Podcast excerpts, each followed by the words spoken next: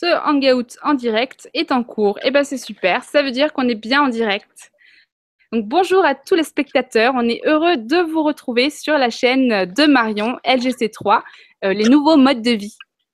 Alors ce soir, euh, ce soir, et eh ben en fait la dernière émission que j'ai faite sur le véganisme, qui a très bien marché, euh, suite à, cette émission, j'ai eu beaucoup de questions sur l'alimentation des enfants, que ce soit en cru ou en euh, ou, simplement euh, vegan.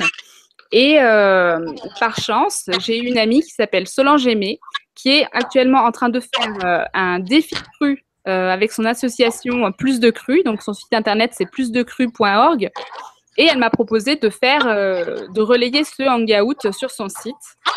Donc j'étais très contente de le faire. Et comme je voulais pas le faire seule, j'ai fait appel à des gens bien plus calés que moi euh, j'ai fait appel à Eric Viard et Aurélie Mazerme. Salut Alors nous, on a le, son en écho, c'est l'enfer.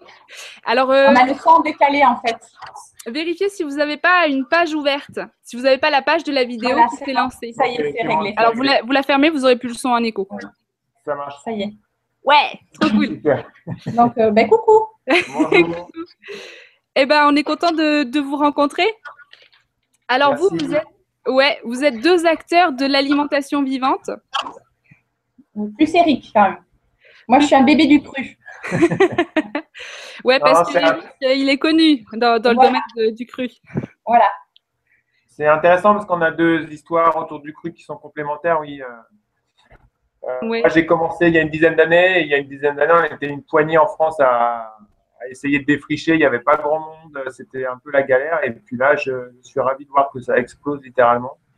Ouais, ouais, ça explose. Tu as vu un changement, toi, dans le cru euh, toutes oui, ces oui, ah bah, oui, oui, tout à fait, ouais.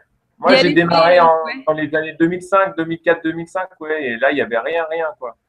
C'était, on était euh, moins d'une dizaine, hein, disons, à s'occuper un petit peu de ça en France. On était très peu nombreux et euh, là, oui, je vois un gros changement, et, euh, surtout les deux dernières années. Ouais. Bah ouais, c'est l'effet Thierry Casanova, ça. Ouais, c'est l'effet, c'est l'effet Thierry, ouais. C'est ça, ouais. ouais, ouais, mais ça, ça a fait du bon parce qu'effectivement, c'est un mouvement qui est assez connu euh, outre-Atlantique, en Angleterre et tout. Et puis chez nous, bah, voilà, heureusement que ça commence. Alors vas-y, raconte-nous un petit peu comment tu es venu à t'intéresser à tout ça et qu'est-ce que tu as mis en place pour relayer les informations? Alors en fait, euh, moi, ce qui se passe, c'est que j'ai un site euh, militant depuis euh, maintenant, depuis 1999, donc depuis 16 ans, le site EcoBioInfo. Et c'est pareil, à l'époque, c'était les tout débuts d'Internet, il n'y avait rien, rien. et moi, j'avais monté un site bah, qui était plutôt pour partager ce que je vivais, moi, au niveau de famille et au niveau aussi écologie pratique. Et j'avais été touché par Patrick Baronnet, parce que lui, à lui tout seul, à sa famille, juste sa famille, ils arrivaient à déplacer des montagnes et je me rendais compte, euh, simplement témoignant, ben, on pouvait juste euh, donner l'exemple. Et euh, moi, ce qui me plaît, c'est de relier les gens. Donc, j'ai monté un, forum au tout début du site, avec Cobion Info. Là, on a 5000 visites par jour depuis, cette époque-là. Et c'est devenu un peu une base de connaissances et de références. Maintenant, maintenant, il y a Facebook, mais Facebook, ça va plus vite. Oui, l'avantage, l'avantage du forum, c'est que les, informations restent et elles sont euh, disponibles en fait. On a, on a les textes, euh, on peut avoir accès à ces informations par rapport à Facebook, c'est ça? Exactement, ça fait une base de connaissances et ça m'arrive moi-même d'aller repiocher dans le forum des, vieux sujets. Alors j'avais démarré sur des choses très basiques, euh, l'isolation laine de mouton, le compostage ou des choses voilà comme ça sur la maison. Et puis et puis voilà on était très peu nombreux là. Y a, dans les débuts des années 2000, euh, il y avait on, peut le faire.com et il y avait EcoBioInfo. Euh, donc euh, c'est un ami aussi qui a ce site, on peut, enfin, qui, a, lancé ce site et donc on était deux à peu près sur toutes ces alternatives en fait. Ensuite, le cru, moi, est arrivé dans les années 2003-2004. en fait, j'ai écouté, j'ai commencé à, j'ai eu un couple d'amis donc Dany Culot et Jean Briffaut. Donc Dany, euh, Jean est conférencier, donne des conférences sur ce sujet, a écrit un bouquin. Euh, Dany donne des cours de cuisine crue. Et euh, régulièrement, il passait à la maison et euh, une ou deux fois, ils nous ont dit bah, Tiens, on va vous faire un repas cru.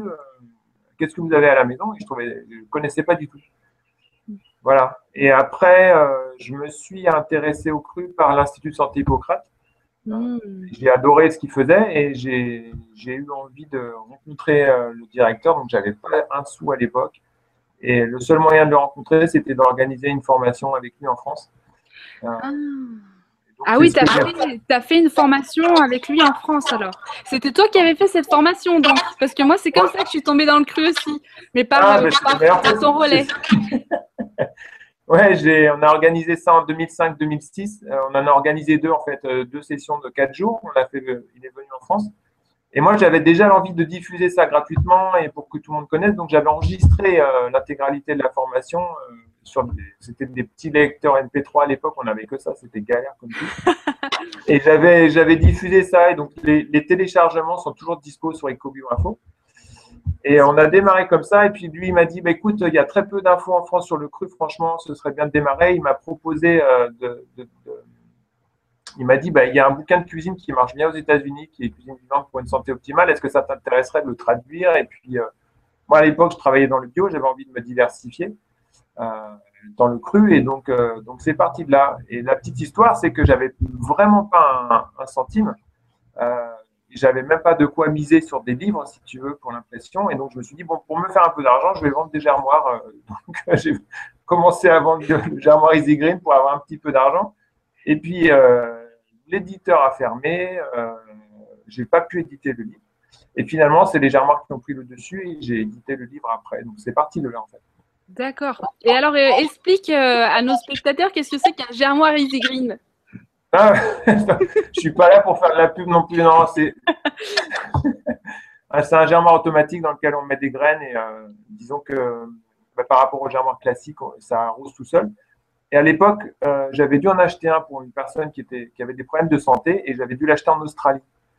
Et euh, trouvé ça dingue parce qu'il n'y avait que l'Australie qui vendait des modèles en 220 volts, tout le reste était en 110. Et j'avais dit au fabricant, bah, comment ça se fait quoi? Est-ce que ça vous intéresserait de- d'avoir un, représentant en Europe m'a dit oui, je suis d'accord, mais il faut que tu prennes un container.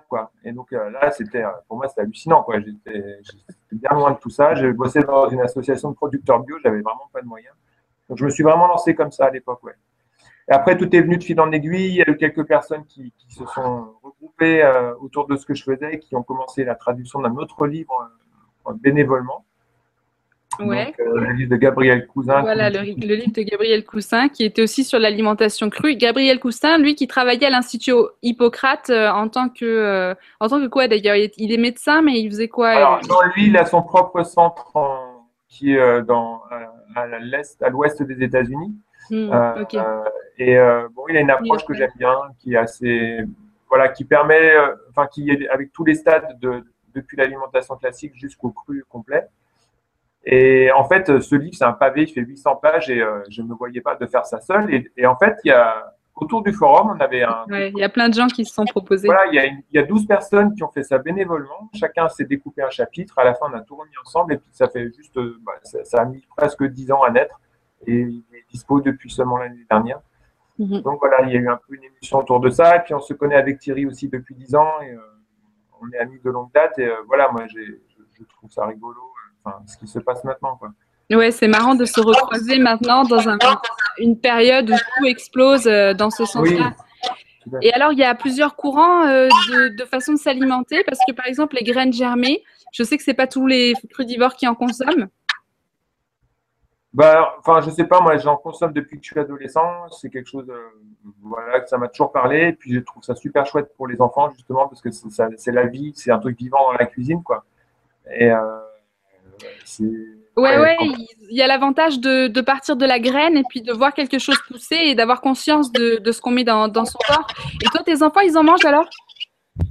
Alors, j'ai cherché une photo de Lou, euh, Lou qui a 10 ans. Euh, on avait pris une photo à un moment, c'est Gavet de Germée quand elle avait à peine un an.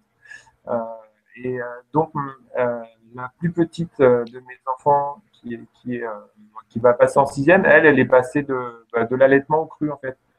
Euh, donc, elle a, enfin, voilà, je sais qu'elle nous regarde aussi, là, donc, euh, coucou. Elle est derrière. Ouais, elle est- elle- elle- et euh, par rapport à ça, je, je trouve maintenant que c'est un. Je me souviens quand elle était enfant, elle ouvrait le frigo et ça lui arrivait d'aller manger du chou-fleur, du brocoli comme ça, quoi. c'est des choses, c'est des choses qu'elle peut encore faire maintenant. Quoi. Donc, c'est assez amusant. Ça fait, ça fait rêver beaucoup de parents à une époque où on est complètement bombardé de pubs de Prince de Lu et des compagnies. Euh. Oui, tout à fait. Ouais. C'est pas le quotidien, hein, mais je sais que voilà. Alors en plus, c'était la période où j'ai démarré la traduction du livre, donc je peux te dire qu'ils ont goûté à toutes les recettes euh, les plus. Euh, ouais.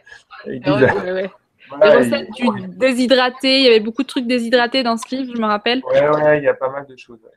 Donc voilà, ils ont testé, ils ont testé un petit peu toutes les recettes et donc pour eux, ça fait partie de leur vie, même, si maintenant c'est un peu différent, mais euh, c'est pas du tout étonnant pour eux de faire un enfin, de manger du tartare des crackers, ou euh, des choses comme ça, quoi. De la purée d'amande, des trucs. Voilà. Euh, et, dis-moi, tu dis qu'elle est passée de l'allaitement au cru. Alors, par quoi est-ce que vous avez commencé par diversifier? Comme aliment Alors là, ça commence à. ouais, ça date peut-être un peu, mais. Ouais, ça s'est fait à l'époque, euh, moi j'étais vraiment cru à 100%, j'avais eu envie d'essayer pendant un an et demi. Euh, moi, je me souviens du tartare très tôt. Quoi. Enfin, ça, c'est quelque chose que je me rappelle parce que ça, je, le fais depuis bien longtemps. Euh, c'était quelque chose que, que Puis des crackers, voilà, des crackers, et des crackers sucrés aussi, ça, c'est des choses qui étaient assez faciles à faire en cru. Et puis, oui, il y a beaucoup de choses qui sont vraiment bonnes. Les glaces à la banane, c'est pareil. Tu sais, c'est des bananes congelées euh, qu'on passe dans un extracteur de jus. Ça, c'est le truc, euh, le dessert de base des enfants. Ah ouais, ça, c'est top. Nous, on fait ça avec la mangue aussi. D'accord, oui. ça, c'est top. Ça marche bien. Et est-ce que tu te faisais des soucis par rapport aux apports alimentaires? Parce que euh, beaucoup de parents aiment bien savoir ce qu'ils donnent à leur enfant. Quand tu donnes euh, du lait en poudre euh, à ton enfant, bon, il y a tout marqué dessus, donc tu te dis, bon, je fais confiance. Mais quand tu es livré à toi-même, que tu dois choisir par toi-même, qu'est-ce qui guide tes choix en fait? Qu'est-ce qui fait que tu vas donner tel aliment euh, à ton enfant et que, tu sais qu'il aura tout ce qu'il faut?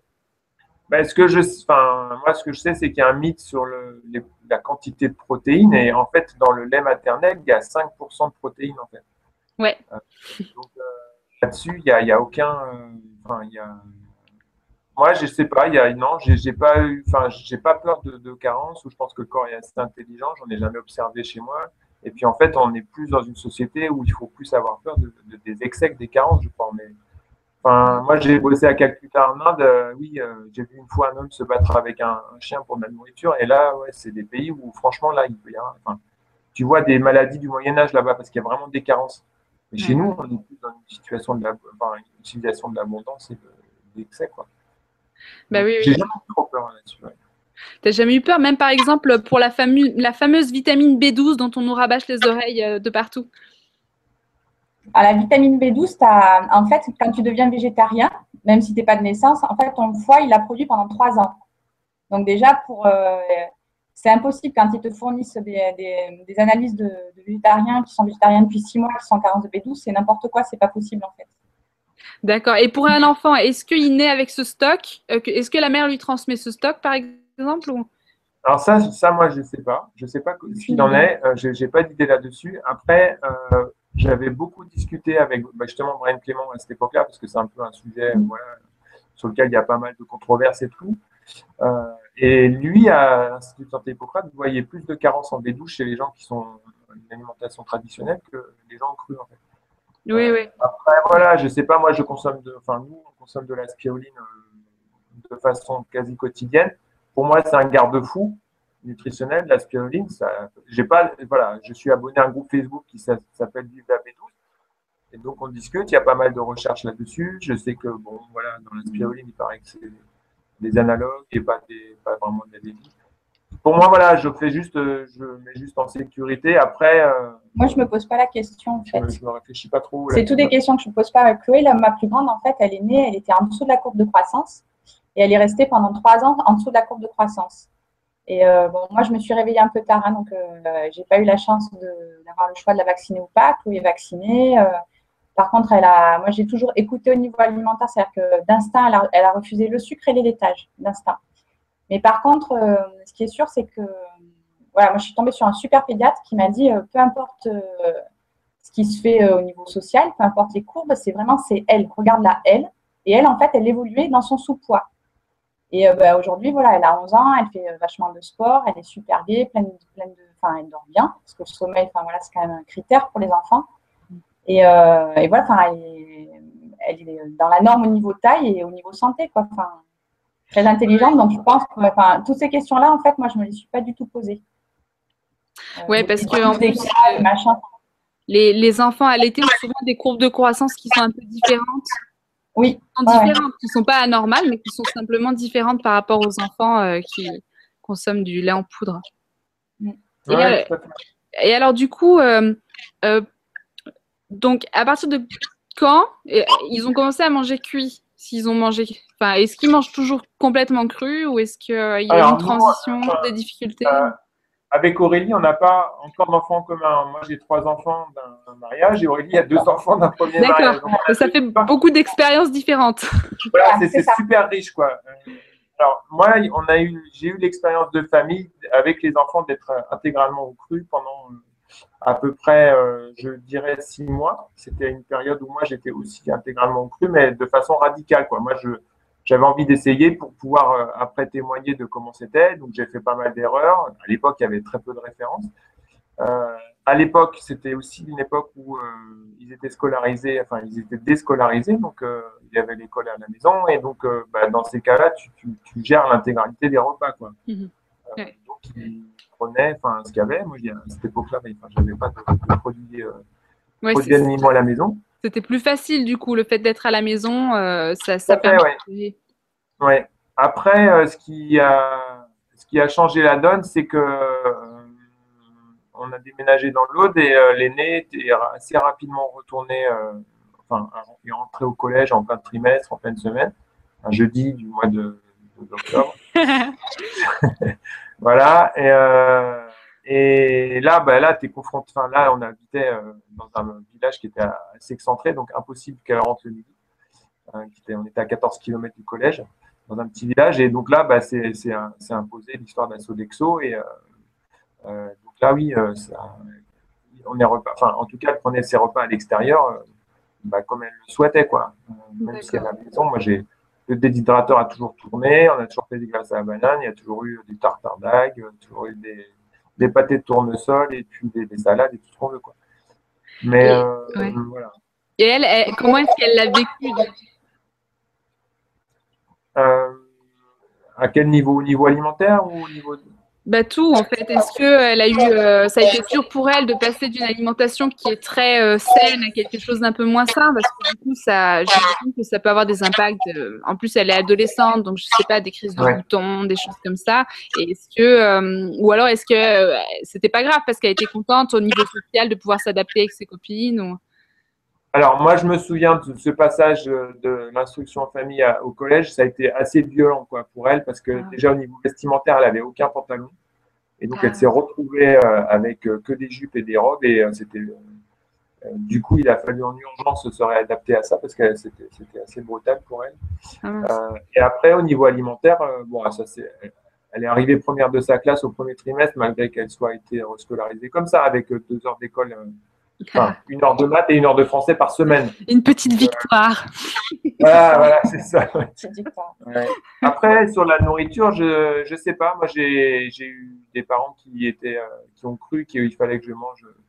J'ai un papa qui est boulanger, euh, mon grand-père était boulanger et ma mère est néerlandaise. Donc, j'ai été élevé au pain et au lait, quoi, en gros, parce que les Néerlandais, euh, le sport national, c'est la consommation de produits laitiers.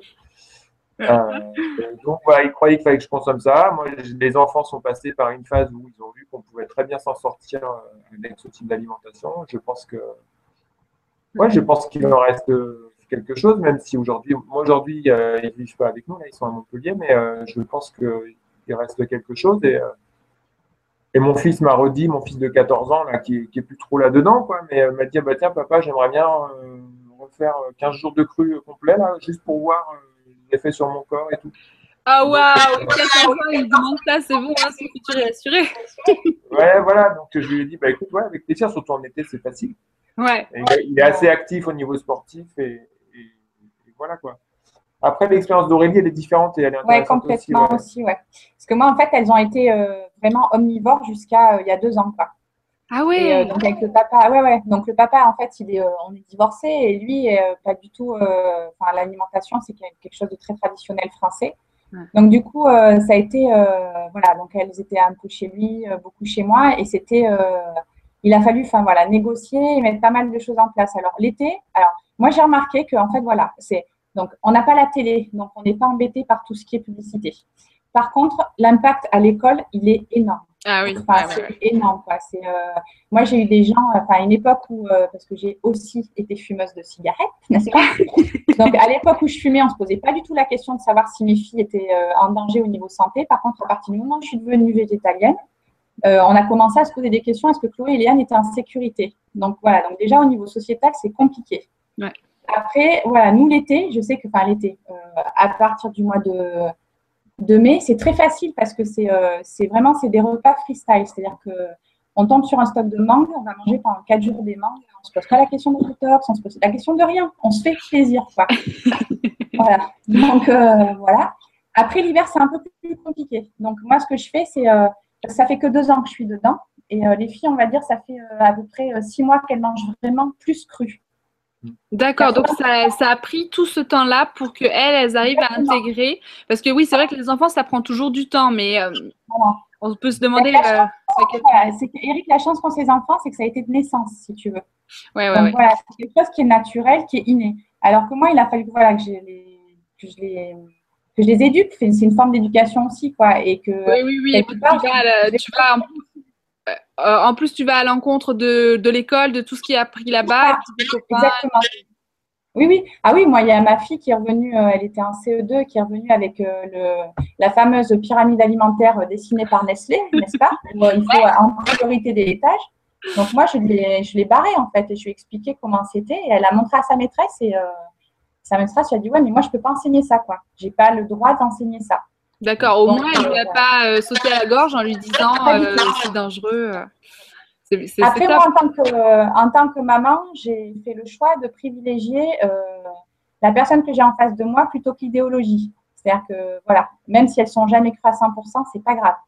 Par contre, si ma fille a envie de manger un poisson, elle le pêche et c'est elle qui le tue. Je la responsabilise par rapport à ça. ah, génial. Et alors, si elle veut manger un steak? Alors, justement, Justement, ça a été négocié. Donc, en fait, moi, je leur ai expliqué qu'elle mangeait deux fois à la cantine par semaine. Donc, euh, si elle voulait de la viande, c'était à ce moment-là euh, qu'elle le faisait. Au début, donc, il y a eu, euh, moi, je leur ai dit qu'une fois par semaine, je leur faisais du steak. Par contre, elles ont eu droit à toutes les vidéos de L214. Voilà, pour voir aussi. Oui, ouais, c'est ça, parce qu'elles ont l'âge ah de comprendre. voilà, exactement. Et là, tu vois, depuis moi, quatre mois, c'est difficile pour moi de leur faire à manger. Donc, je leur ai expliqué que le steak, c'était trop dur pour moi, pour les odeurs, tout ce qui s'ensuit. Donc, euh, donc bah, c'est. Euh, en fait, le truc, si tu veux, c'est que Chloé, pour elle, c'était c'était pas une question de manger steak ou pas, c'était une question de se sentir respectée, d'être différente de sa mère. Mhm. Donc, c'est pour ça que je le faisais. À partir du moment où elle a que je respectais ça, elle n'a plus demandé. Ok, donc ça, c'est super important ce que tu dis. C'est qu'en fait, il, faut qu'ils comprennent qu'on va les aimer quoi qu'il arrive et respecter leur choix. Mais c'est pour ça qu'en fait, c'est pas une idéologie en fait. Et moi, ils m'ont vu beaucoup, mais et vraiment, et c'est un plaisir tous les jours. Enfin, tu vois passer les assiettes que fait Eric sur Facebook, c'est plein de couleurs, c'est vivant, on mange ça tous les jours, c'est du bonheur, quoi. Je confirme, allez voir sur Facebook. et donc, du coup, elle nous voit manger vraiment des choses avec plaisir. Et du coup, elles s'y mettent. Mais euh, ouais. Mais ouais, c'est pas une obligation. Et par contre, voilà, l'hiver, c'est compliqué, tu vois, de manger tout froid pour elle, c'est pas possible. Donc, c'est les cruautés. Et en plus, il y a euh, pommes de terre, patates douces, euh, haricots verts, enfin, voilà, des choses comme ça. Et alors, elles mangent toujours quand même à l'école ou tu, sais comment tu leur prépares euh, des plats à emporter? Non, ouais, elles mangent à l'école. Elles mangent à l'école. Pas tous les jours. Voilà, deux fois par semaine, en fait. Il y a deux jours par semaine où elles mangent à l'école. Mais par contre, voilà, elles, instinctivement, n'ont jamais pris de laitage. D'elles-mêmes. Elles ne prennent pas l'étage et d'elles-mêmes, elles ont. Voilà, le sucre, c'est pas leur truc non plus. Donc, du coup, elles vont aller vers les crudités, vers les trucs comme ça. Bon, évidemment, forcément du gluten. Mais après, euh, non, après à la maison, c'est plus. Euh, voilà, mais elles vont quand même à, l'école, enfin à la cantine deux fois par semaine. D'accord. Et alors, dis-moi, toi, est-ce que tu as vu un changement au niveau de leur comportement et de leur manière d'être euh, depuis qu'elles mangent plus cru? Carrément. Moi, j'ai euh, alors euh, la plus petite euh, qui est qui est très émotive. voilà, qui pleurent très facilement. moi, alors, j'ai eu vraiment le jour et la nuit, quoi. Beaucoup plus apaisé. D'accord. Et la plus grande, la plus grande, enfin, je dirais un peu plus de confiance en elle. D'accord. Après, elles n'avaient pas vraiment de symptômes, si tu veux. Ouais. Est-ce, qu'il y avait des symptômes de détox, par exemple physique? Parce qu'il y a des parents qui se posent, qui s'inquiètent de ça parfois, de comment leur, l'enfant va réagir. Moi, j'en ai pas eu. Hein. Franchement, j'en ai Il y a une histoire de génération aussi. Tu vois, nous, on est dans. Enfin, moi, j'ai 42 ans. On est, on est un petit peu dans les, dans les premiers à expérimenter ça. Euh, euh, peut-être, moi, je te dis, j'ai bu pendant 12 ans un litre de lait par jour. Quoi, donc, euh, j'en ai enquillé. Quoi. Eux, ils sont déjà avec des parents qui sont dans une conscience différente.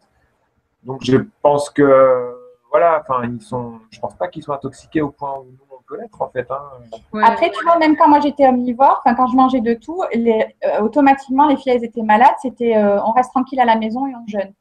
Ça on l'a toujours eu si tu veux. Super. Et elles le faisaient spontanément, elles arrivaient à. Bien sûr. Mais les plupart, moi, les plupart des enfants que je croise qui ont entre 0 et 3 ans, quand ils sont malades, si tu les écoutes eux, ils ne demandent qu'à jeûner et dormir. ils ne demandent rien d'autre. Rien d'autre. Euh, voilà, donc c'est juste de l'écoute en fait. Ouais, ouais, ouais, exactement. Ouais, bah, les miens font pareil. Et alors, je me demandais. Parce aussi, tu vois, les deux, les, deux, les deux derniers hivers, elles n'ont pas été malades. Du tout, ouais. Du tout. Ah, voilà. voilà. ça, ça, par contre, je peux dire que moi, c'est pareil, mes enfants ne savent pas. Euh, euh, c'est être malade, c'est quelque chose de rare et d'inhabituel. Alors, ok. moi, alors, j'ai toujours été OK qu'ils loupent l'école quand ils n'étaient pas bien, ils avaient une baisse de. Parce que bon, d'eux-mêmes, ils ont compris que l'école, c'était quelque chose. Enfin, quelque part, ils savent que c'est un choix enfin, d'aller à l'école. Ils ont un choix pour leur relation sociale. Euh, ils ont vécu de ne, pas aller à l'école en ayant d'excellents résultats scolaires. Ils ont bien vu que. Enfin, voilà, mais ils avaient aussi envie de, contact. Euh, par contre, oui, être malade, c'est quelque chose de, rare. Et, euh, et, voilà, pour lequel, ben, du coup, on on, a une période, c'est une période d'introspection, on est calme, on est dans son lit, on ne cherche pas forcément à combattre la maladie et euh, euh, voilà, on, accueille ça et donc, donc euh, ouais, ça, la maladie, ouais, c'est alors que pour certains enfants, ils s'attendent presque à avoir des grippes. Enfin, quand je voyais à un moment, je me souviens quand on était dans l'eau bah, c'était Jean, mon fils, je crois qu'il était le seul à ne pas avoir été absent pour maladie de sa classe en fait. Ouais, ouais, et parce que les enfants, ils s'attendent, ils se disent, bon, ils vont avoir une angine, une grippe, ceci, cela, ils vont être pris. Et puis, ils vont se la communiquer aussi. Donc, en fait, ils l'attrapent pas malgré que les autres autour soient malades. C'est ça. Ben, moi, ces deux derniers hivers, c'était ça. Il y avait des gastro, des trucs comme ça. Chloé n'attrapait rien. Non, non, ça, c'est. Alors qu'auparavant, elle l'aurait attrapé, c'est ça? Ah oui, ah oui, moi, systématiquement, c'était. Euh, ouais, il y avait un hiver. Moi, je savais que dans l'hiver, il fallait compter deux gastro chacune et euh, une angine ou un truc comme ça, quoi. Mm. Oh là là Ouais, ça c'est chouette. Et puis là, maintenant, on fait des smoothies au petit-déj. Ouais, ouais, c'est clair. Et euh, bah, bon, moi, ça fait. en ce moment, c'est ce que je prends. Et puis, euh, bah, oui, trois fois sur quatre, elle me demande un smoothie comme petit déjeuner, quoi. Tu vois, donc. Euh, ouais, ouais, ça, c'est quelque chose qui est intégré. c'est comment eh mettre plus de fruits et légumes. Et le fait qu'elles aient un exemple de vous qui soyez épanoui là-dedans et qui, qui, vous régaliez, en fait, ça change tout. Ouais. Oui. Et, alors moi j'ai commencé donc j'ai commencé le cru avant de connaître Eric. J'ai commencé Graines Germées avec Eric, mais j'ai commencé le cru avant, avec Eric, avant Eric. Et c'était euh, moi j'avais décidé que avant j'étais super stricte sur les horaires de manger. Je supportais pas qu'elle grignote. Et quand je suis passée au cru, ah ouais, euh, il y avait une grosse coupe de fruits au milieu de la table et on servait quand on voulait. Ouais, ouais, Le grignoter, c'était que, du, que, du, que des fruits. Ouais, voilà, moi c'est pareil. Ça, c'est un truc pareil. Moi, mes enfants, j'ai toujours dit, OK, vous prenez ce que vous voulez entre les repas, mais vous prenez une pomme, un fruit, enfin, une banane ou, euh, ou éventuellement un jus, mais euh, voilà, c'est. Donc, euh, bon, enfin, ça, c'était un peu la règle. Alors, quand, tu, quand vous dites entre les repas, est-ce que ça veut dire que vous continuez à avoir des repas normaux, matin, midi, soir Vous faites comment? Quatre repas par jour. Oui, ouais, on a des repas, enfin, on a des repas qui, enfin, qui pour moi sont aussi des moments sociaux privilégiés mm. dans, dans, dans, dans l'ensemble de la famille, quoi. Enfin, pour, c'est des moments où on se retrouve aussi. Euh, voilà, et puis, donc, bah, si elles ont un cru entre deux, bah oui, pour moi, c'est des fruits. Et puis, il y a un autre, ouais, autre chose que je voulais dire par rapport aux enfants et à l'alimentation. Moi, j'ai jamais pratiqué de, euh, comment dire, de restrictions punitives. Enfin, j'ai jamais utilisé l'alimentation ni les aliments euh, dans le cadre de, éducatif, si tu veux, donc euh, pour, ni pour récompenser. Je supporte pas ça. Ça, c'est voilà, je, ça m'arrive de voir des, des, parents, des grands-parents qui utilisent ça comme, comme récompense, ni pour, si tu veux, comme punition ou pour quoi. Et ça, c'est super important parce que je pense qu'un enfant qui a été soit récompensé excessivement par la nourriture ou soit qui a, qui a eu des privations d'aliments comme punition, je pense que ça fait le lit de, bah, de comportement alimentaire déviant plus tard. Quoi. Enfin, ça, ça j'en suis très ouais, ouais. Complètement. Et alors, ça veut dire que chez vous, il n'y a pas de finis ton assiette si on ne sort pas de table. Alors, alors il n'y a pas ça. Par contre, euh, euh, forcément, tu vois. De quoi? Euh, Il n'y a pas ça, mais on gaspille pas peut-être. C'est ça. On gaspille pas. Et en plus de ça, c'est pas. Enfin, tu manges pas euh, que des fruits, quoi. Si on a des salades ou des choses comme ça, tu manges aussi de la salade. Hmm. Voilà. Après, moi, je me gêne pas des fois pour leur faire remarquer, ben voilà, ce soir, tu n'as rien mangé. Est-ce que tu es, sûre, tu es certaine que ça te suffit? Parce que là, après, on sort de table, on mange plus. Il y a des choses comme ça. Parce que est-ce qu'on peut faire entièrement confiance à l'instinct d'un enfant pour, euh, pour se nourrir exactement comme il faut? Est-ce qu'il ne va pas être, par exemple, beaucoup plus euh, orienté vers les fruits que vers les légumes alors moi, je pense que tu peux faire, alors toujours pareil, tu peux faire confiance à un enfant à partir du moment où il y a de l'abondance. D'accord. C'est-à-dire au moment euh, à partir du moment où il n'a pas faim. S'il a faim, s'il est vraiment affamé, moi, je ne lui ferai pas confiance. C'est-à-dire que je vais d'abord lui donner un truc, genre, tu vois, des bananes, des pommes de terre ou quelque chose qui soit vraiment qui tienne le corps, ou des avocats ou des noix. Mais euh, par contre, si c'est, euh, si voilà, s'il est nourri, si, ouais, je lui fais confiance. Si, moi, ma fille, parce que je sais pas, on allait faire une randonnée, il faisait trop chaud, le soir on rentre, elle veut rien manger, ben oui, je lui ferai confiance. D'accord. Et moi, je pense que les produits transformés sont, des produits qui sont comme leur transformés et pour lesquels, euh, ben, en fait, euh, on n'est pas dans quelque chose de naturel où euh, on peut rapidement tomber dans des, dans des trucs addictifs parce qu'il manque certains nutriments. Enfin, moi, ce que j'aime bien, enfin, ce que j'aime bien par rapport à ce que propose, ce qu'explique l'Institut de santé Hippocrate par rapport à la raison du cru qu'explique l'Institut de santé Hippocrate, c'est que les aliments, les fruits et légumes euh, sont dans la nature avec leurs propres enzymes digestives pour, pour, être autodigérés par l'organisme. Et en fait, ils expliquent que bah, quand on est au cru, en fait, euh, on mobilise moins d'enzymes dans notre organisme à nous. donc, il y a moins de ressources qui sont mobilisées dans le corps et le corps est plus apte à, à, être prêt à se défendre s'il y a des, des, bah, choses qui, enfin, des microbes ou des maladies qui traînent. Quoi. Quand tu es sur des produits transformés, il euh, n'y a pas du tout, enfin, sur des produits cuits transformés, tu n'as plus, toutes ces enzymes n'existent pas et, euh, et donc euh, ben, il y, a, y, a, des carences sur certains nutriments, c'est pas des aliments complets. Et donc là, moi, il n'y a aucun, enfin, tu peux, ben, des tablettes de chocolat ou des choses comme ça, on n'est plus dans des choses instinctives, quoi. Pour moi, c'est, on est plutôt dans des choses qui sont plutôt addictives, en fait. D'accord. Donc, par exemple, ton enfant je, m'entends un peu en écho. si par exemple ton enfant il a super faim et que du coup spontanément il a envie d'un truc hyper concentré, euh, comme justement du chocolat ou euh, alors là là tu vas lui dire non, tu vas lui dire non ben regarde je te propose plein de fruits, tu choisis puis après on verra si tu as encore envie du chocolat. Ben moi j'ai lui proposé ben, alors euh, voilà moi j'ai fait partie de ces personnes qui avaient des aliments affectifs. Moi j'appelle ça enfin c'est Eric qui appelle ça et je trouve ça assez juste et le chocolat en fait partie. Et en fait, euh, donc moi, j'ai réussi à. Enfin, je sais pas, c'était pas un challenge, mais euh, je, je consomme plus de chocolat parce que j'adore les dates. Donc, un enfant qui a envie de chocolat, je vais lui proposer des dates. Oui. Euh, un enfant qui a envie, je sais pas, d'un sirop, je vais lui proposer une pomme. Enfin, un truc qui est équivalent au niveau du goût, qui fait le même euh, de fromage, ben, ça va être une banane. Enfin, des choses comme ça, en fait. Mais, mais c'est vrai qu'il y a ce que j'appelle, moi, l'attachement psycho-émotionnel à certains aliments qui font qu'on a été nourri avec. Enfin, nous, hein, maintenant, je, parle, peut-être les enfants, quand on les élève en conscience, c'est différent. Mais euh, à certains moments, dans notre enfance, on a pu consommer certains aliments pour se rassurer quelque part dans des situations émotionnelles un peu difficiles ou tendues. Ou alors, c'est la tarte aux pommes de. De Tati Ginette, euh, Et il y a ces trucs-là, et, euh, et, là, bon, bah, c'est inscrit quelque part au niveau, du cerveau et euh, bon bah tu peux pas. Mais ça j'ai observé. Et alors par contre oui, si le, truc que je peux te dire, moi, enfin sur les enfants je l'ai pas forcément vérifié, mais sur les adultes en tout cas, c'est que sur il y a quelque chose que j'ai observé de façon répétitive, c'est que des personnes qui sont dans un chemin vers le végétarisme ou le végétalisme et qui souhaitent quitter les produits laitiers j'ai toujours eu des bons résultats quand ils introduisaient des algues de façon régulière, même en petite quantité en fait. Ah ouais.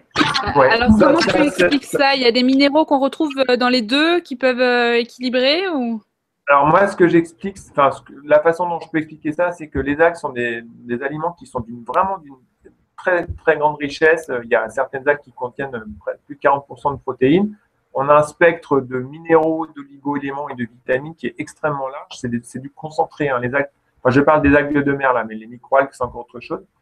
Euh, euh, et, donc, c'est vraiment des, aliments concentrés. Et quand tu en consommes un petit peu, bah, tu as une saturation dans dans un très grand spectre euh, alimentaire, quoi.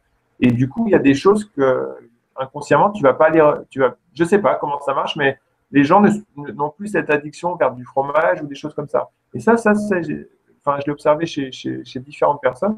Je pense qu'au niveau, euh, en France, on est complètement, enfin, pour les Alpes en tout cas, c'est quelque chose qui est encore assez marginal. On n'est pas du tout euh, comme les Asiatiques. Voilà, mais par exemple, au Japon, ils consomment quasiment pas de produits laitiers, ils consomment beaucoup d'algues, quoi. Et moi, bon, il y a des, il y a beaucoup, de, surtout beaucoup de minéraux, hein, donc euh, tout ce qui est calcium et tout ce qu'on peut aussi aller chercher éventuellement dans les produits laitiers, enfin qu'on nous fait croire qu'on en a besoin dans les produits laitiers. en tout cas, ça c'est vraiment disponible euh, facilement et, et, sans tous les aléas de, des produits laitiers, quoi. Et je sais que voilà que mes enfants, ils, enfin les sushis ou les, les tartares d'algues, euh, pour eux c'est quelque chose ma petite Lou, quand j'avais même quand j'ai encore, euh, quand elle est ici, quand il y a du kombu au frigo, elle se ah. prend du kombu, elle le mange comme ça, quoi. Enfin, ah bon? Alors que le kombu, ouais, le ça se cuit normalement? Ouais, le kombu, moi, moi c'est pareil, le kombu, j'adore ça. C'est un peu pénible à mâcher, mais c'est une algue qui est très épaisse. Euh, qui, euh, c'est une laminaire, donc elle est, elle est, elle est assez impressionnante, quoi. Elle est très grande et tout. Et je sais, les loups, le kombu, elle, ouais, ouais, ah bah c'est bien ce que tu me dis parce que j'en ai dans le frigo depuis longtemps et puis en fait il disait de la cuire donc je savais pas trop quoi en faire en fait. c'est ouais, sûr on peut la croquer. Ouais, tu peux la manger comme ça. Si elle est conservée dans du sel, ça se, ça se, elle, elle se cuit en quelque sorte, elle devient plus mm. facile à manger. Et puis sinon, tu peux la réduire euh, en petits morceaux dans un robot. Mais euh, c'est une algue. Alors, j'ai discuté avec euh, Eric Darche hier, qui est, qui est naturopathe là, et qui a écrit plusieurs bouquins qui est à Aix-en-Provence. Euh, on est en relation sur différentes choses et il m'expliquait que lui, il prescrit du kombu à ses patients euh, pour de la détox cellulaire en plus. Donc, ah euh, c'est une algue, c'est une algue qui est, qui sur laquelle il y a eu pas mal de recherches et ça va, ça va retirer le mercure au niveau cellulaire, par exemple. Donc, en plus de, tous ces, en plus de tous les apports en, nutriments, minéraux, oligo-éléments, vitamines et protéines, les algues ont un, effet régulateur du transit parce que c'est assez mucilagineux en général comme, comme aliment. Et en plus, il y a un effet, euh, un effet calateur au niveau des métaux lourds, au niveau cellulaire. Donc, c'est vraiment des. ouais, j'avais entendu ça sur la chlorella, moi, l'effet calateur aussi. Tout à fait, ouais, ouais la chlorelle aussi, ouais. Les microalgues. Après, les microalgues, voilà, c'est. C'est vraiment spécifique quand on est intoxiqué sur euh, un sevrage tabagique ou après une chimiothérapie ou après une dépose d'amalgame euh, dentaire. Donc là, tu as, une exposition accrue aux métaux lourds. mais lui, de proposer aussi de prendre de la kombu en complément. C'est quoi une microalgue en fait? C'est quoi la différence entre une algue et une microalgue? Alors, des algues, ce sont des algues, tu les trouves dans la mer. Tu peux les ramasser toi-même si tu as la chance d'habiter en Bretagne ou au bord du littoral. Et euh, il y a neuf euh, variétés d'algues qui sont vendues en France et qui ont, qui ont l'autorisation d'être mises sur le marché euh, par le gouvernement pour la consommation humaine. Et donc, voilà. Et ce qu'on appelle les microalgues, il y en a, enfin, moi j'en connais trois. Il y a la, la spiruline qui est une microalgue voilà, qui est, qui, qui est connue, qui était utilisée en Afrique et qui maintenant devient de plus en plus populaire et qui, est, euh, qui fait partie des premières briques de l'apparition de la vie sur Terre, ce qu'on appelle les algues bleu-vert. Mhm. Euh, il y a la chlorelle, c'est l'algue euh, sur laquelle il y a eu le plus de recherches au niveau international. À un moment, dans les années 60, où on pensait que la population humaine allait exploser, le gouvernement américain avait financé des très grosses études sur la chlorelle parce qu'ils avaient envisagé de produire de la chlorelle pour, en cas de famine, en fait ça, c'est le genre d'algues de toute façon qui sont emmenées par les cosmonautes euh, quand il y a des missions, parce que c'est des, des, bombes nutritionnelles, c'est vraiment très concentré. Euh, donc ça, c'est des algues qui peuvent se cultiver. Ouais, ça, c'est deux algues qui peuvent se cultiver en bassin et donc euh, on peut se procurer, enfin qui se trouvent facilement sous différentes formes. Et il y a une super algue qui est l'algue clamate. je suis en train de tester actuellement de l'algue clamate que j'ai qu'on m'a proposé sous forme liquide. Et là, on est sur alors là, c'est un cas particulier dans le monde. C'est en Oregon. Il y a un lac qui est entouré par une chaîne de volcans.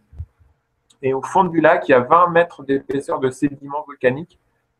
et donc, il y a l'eau qui vient de différentes sources volcaniques, avec en plus des geysers au fond du lac. C'est un, biotope extrêmement particulier. Et il y a cette algue Clermate qui, qui, pousse à la surface, enfin, qui grandit à la surface de ce lac, le lac Clermate en Oregon. Et euh, voilà, et donc euh, c'est une algue qui a, qui a, des propriétés très particulières au niveau du cerveau et qui est utilisée pour tout, les, tout ce qui est, enfin, en thérapeutique, c'est utilisé pour un grand nombre de troubles au niveau du cerveau, pour l'hyperactivité chez les enfants aussi. Problèmes d'attention, et puis chez les personnes âgées, tout, tout ce qui est Alzheimer et tout, et euh, ça, c'est un puissant régulateur au niveau du cerveau. Donc, donc ça, c'est ce qu'on appelle les microalgues. Ce sont des algues qu'on ne voit pas, enfin, on voit, c'est de la une poudre bleu-vert.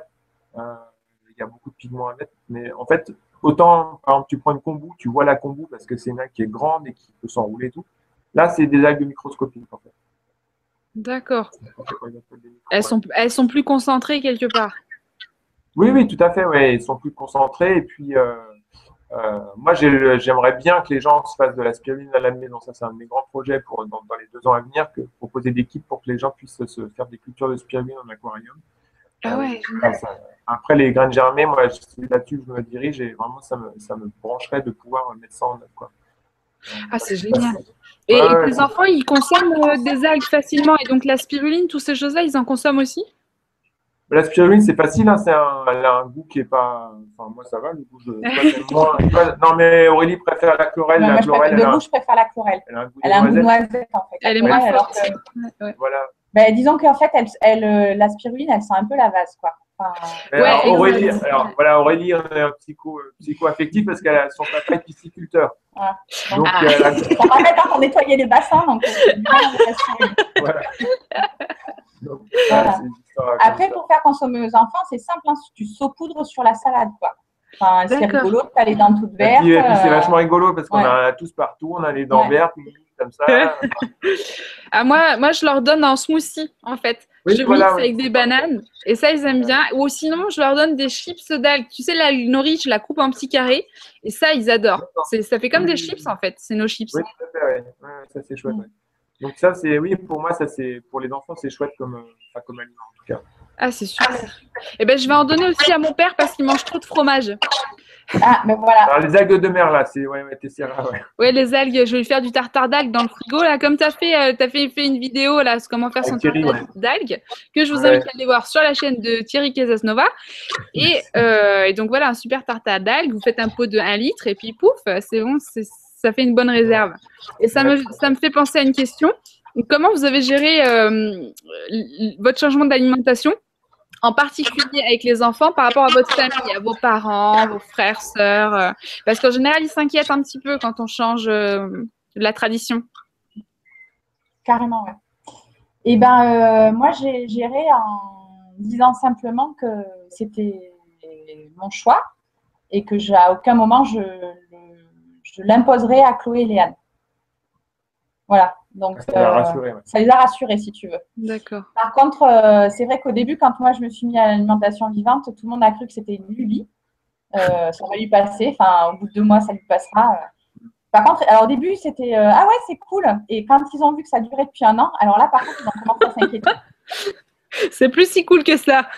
c'est plus si cool que ça, voilà. Et puis, et puis après, voilà. Alors moi, j'ai pas. C'est vrai que tu arrives chez les gens, ben, c'est plus facile de dire ce que tu manges que ce que tu manges pas. Mm. Du coup, en fait, je préfère aller chez eux et amener quelque chose. Ouais. Euh, voilà. Comme, euh, comme Eric qui se balade, balade avec son tartare d'algues et, euh, et, quoi d'autre? C'est quoi d'autre qui t'emmène partout? Ah, Moi, les j'ai toujours des feuilles de nori parce que les, feuilles de nori, on fait facilement des sushis. tu arrives chez quelqu'un, tu as au moins des carottes, au moins un peu de concombre, un peu de champignons et puis deux, trois bricoles, tu fais un pâté vite fait.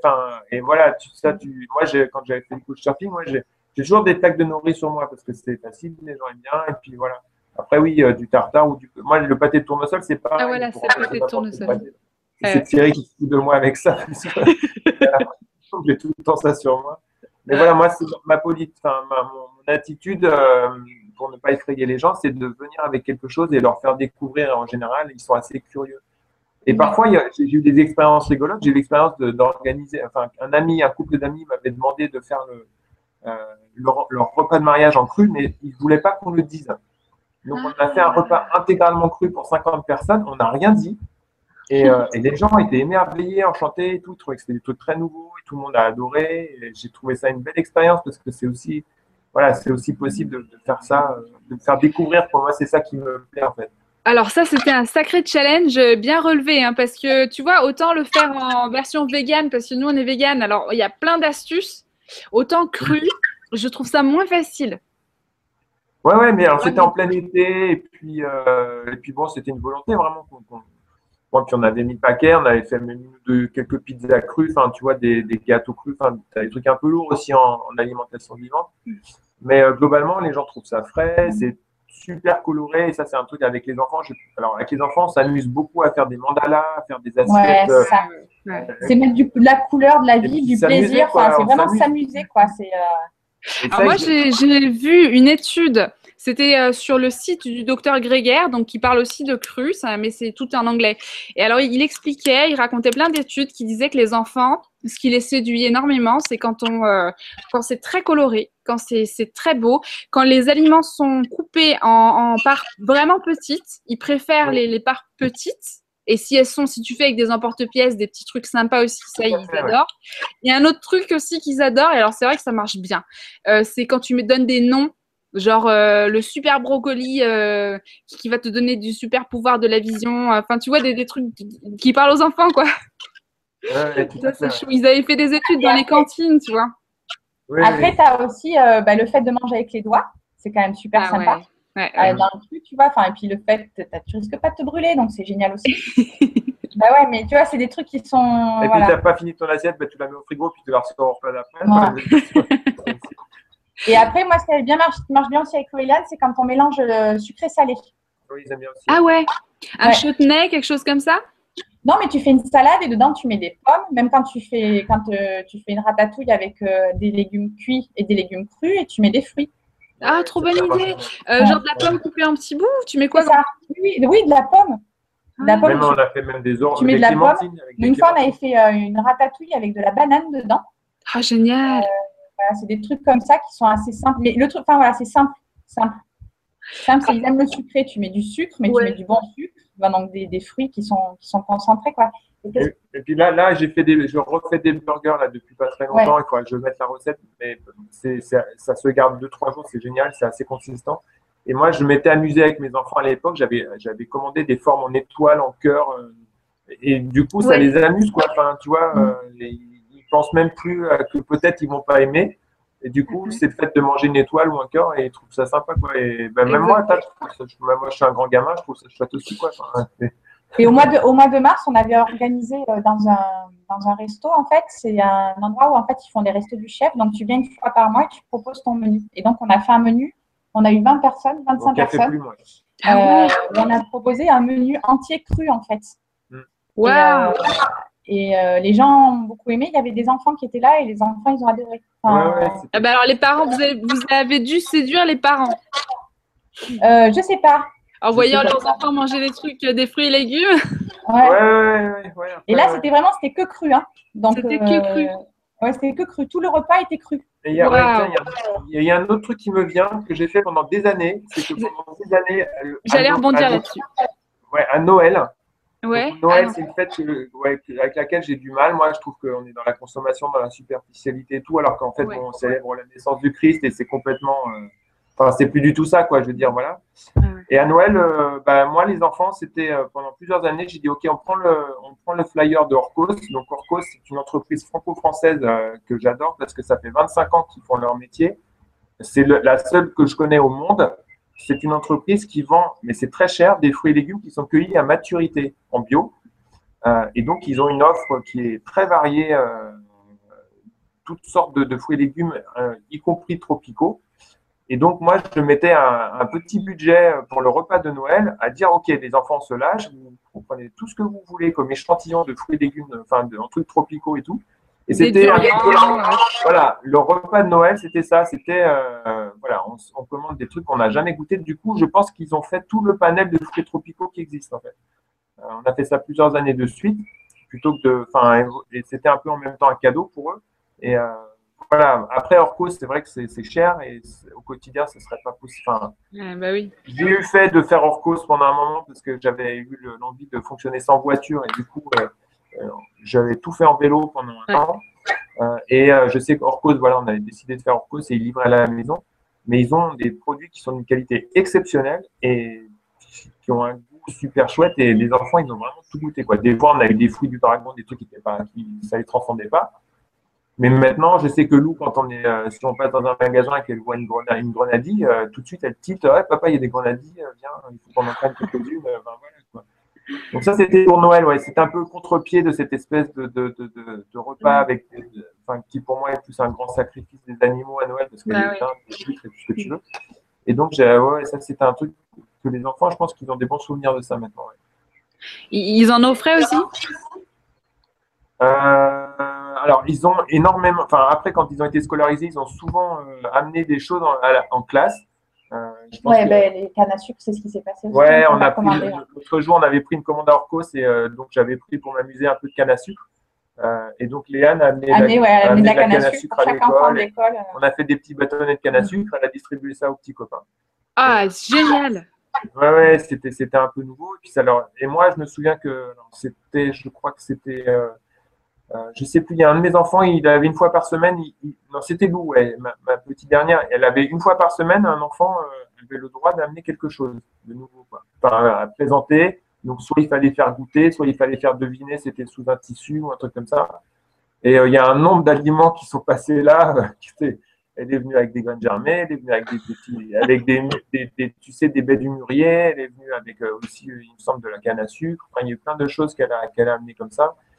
Et euh, voilà, et puis aux anniversaires, c'est pareil. Je sais que je, je privilégie plutôt de faire découvrir aux enfants des trucs qu'ils n'ont jamais goûté, euh, ah que ce soit juste des mangues. Mais euh, ouais, c'est. Mais c'est formidable comme idée. Parce qu'en plus, venant d'un enfant, ça passe beaucoup mieux vers un autre enfant. Tout à fait. Oui, carrément, ouais. Et Léane, l'histoire de la canne à sucre, on a fait ça, enfin, on a fait ça il y a cet hiver. Et elle a adoré préparer les bâtonnets, elle a eu plein de questions. Enfin, c'était, ça a donné quelque chose d'assez vivant et interactif. Et, Ouais, les enfants, ils aiment bien la nouveauté. Quoi. Moi, j'ai, je suis aussi intervenu en cantine scolaire pendant, une dizaine d'années. Ça faisait partie de mes missions quand je travaillais à Bourgogne. Donc, j'allais en lycée, collège et école primaire. Et, euh, et j'ai même eu fait en maternelle euh, la, semaine du goût. Euh, donc, je l'avais fait et j'ai un super souvenir de cet événement. J'ai grillé un juicer pour l'occasion, mais en tout cas, j'avais fait betterave. Donc, on faisait quatre couleurs de jus. Il y avait betterave, carotte, il y avait un jus vert, je me souviens plus, euh, concombre et pomme. Voilà. Donc je faisais pour chaque enfant, il goûtait quatre jus différents. Et je suis sûr que les gamins, enfin, il y a plein d'enfants qui n'avaient même pas vu une betterave, enfin, il y avait ah oui, Et on faisait, les, on faisait les jus devant eux. Enfin, moi, je faisais les jus devant eux, en tout cas. Ils avaient des petits godets. Bon, c'était un peu, le juicer, c'est pas du tout prévu pour ça parce que il a tourné de, de 9h à 1h de l'après-midi. Euh, voilà, en tout cas, il y avait, et là, les couleurs, c'est génial. Tu as, quatre couleurs de jus. Euh, les enfants, ils voient que ça peut se faire euh, devant eux. Enfin, c'était super chouette. J'ai un super souvenir de ça.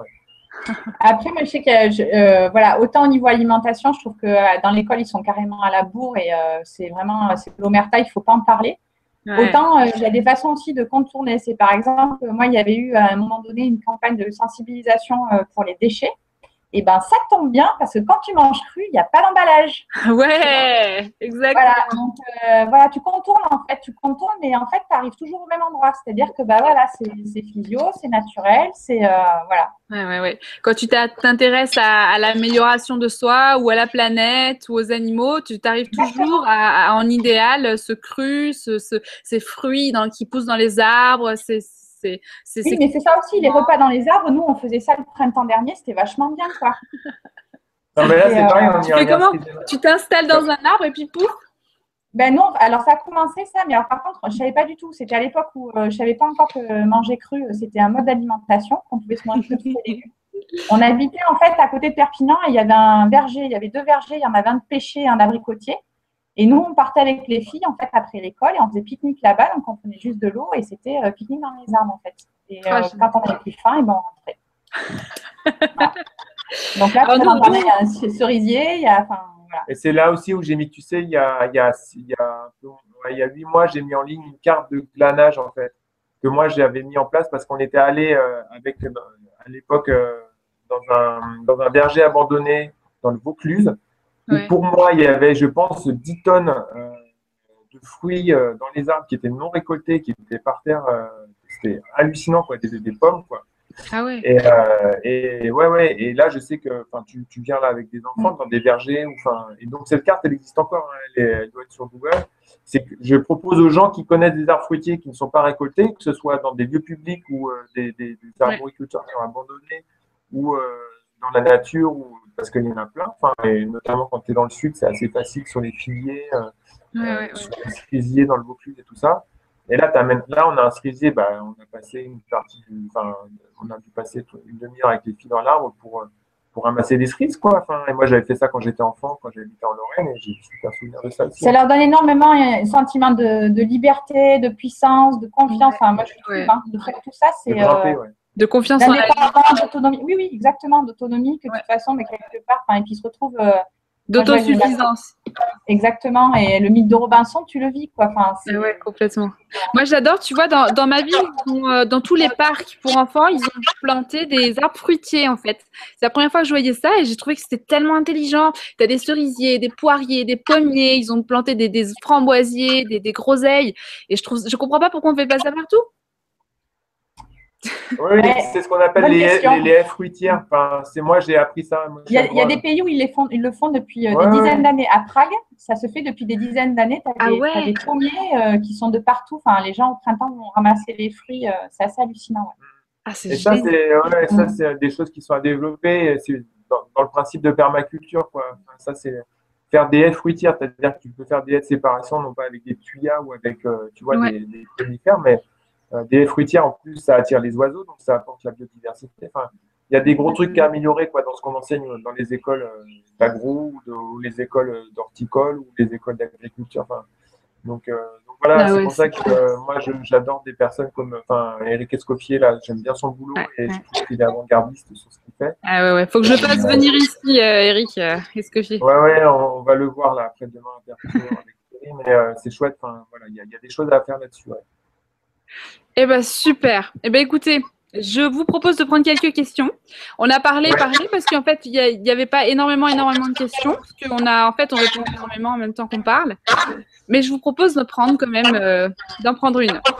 Alors, toi, je te, comment fonctionne? Alors, regarde, moi, je sélectionne. Là, je sélectionne la question de Nanou62. Tu vas voir qu'elle se met en haut en bleu. Et que tu peux ah la, Je vais la lire à haute voix pour que les, les auditeurs l'entendent. Ils ne la voient pas, eux. Alors, bonsoir à vous et merci pour ce beau sujet qui m'intéresse vraiment, car ma fille a beaucoup de mal à faire manger à sa fille des fruits et légumes. Déjà, elle refuse de manger tout ce qui est vert. Avez-vous des astuces? Alors, les astuces, déjà, enfin, pour moi, il y a deux, voilà, il y a deux choses qui sont très faciles à faire. Ce sont les smoothies. Ça, c'est un blender, euh, ça coûte 25 ou 30 euros, un blender de base. On n'a pas besoin de faire un gros investissement. Euh, et donc, on peut faire facilement un mélange de fruits et rajouter des épinards, par exemple. Et ça, sincèrement, en mettant en base de la banane, c'est facile, quoi. La deuxième chose, c'est la glace à la banane. Si cette personne a la chance d'avoir, euh, alors l'idéal, c'est un, c'est le champion, ce qu'on appelle l'appareil champion, qui existe depuis euh, juste après la deuxième guerre mondiale et qu'on trouve très facilement d'occasion sur des sites allemands. Je ne sais pas pourquoi les Allemands ont énormément de champions. Donc, il faut taper champion Safter sur eBay ou quoi et on en trouve autour de 200 euros. Donc, c'est parce que j'ai fait des glaces à la banane, c'est-à-dire les glaces à la banane, c'est tout simple. Hein.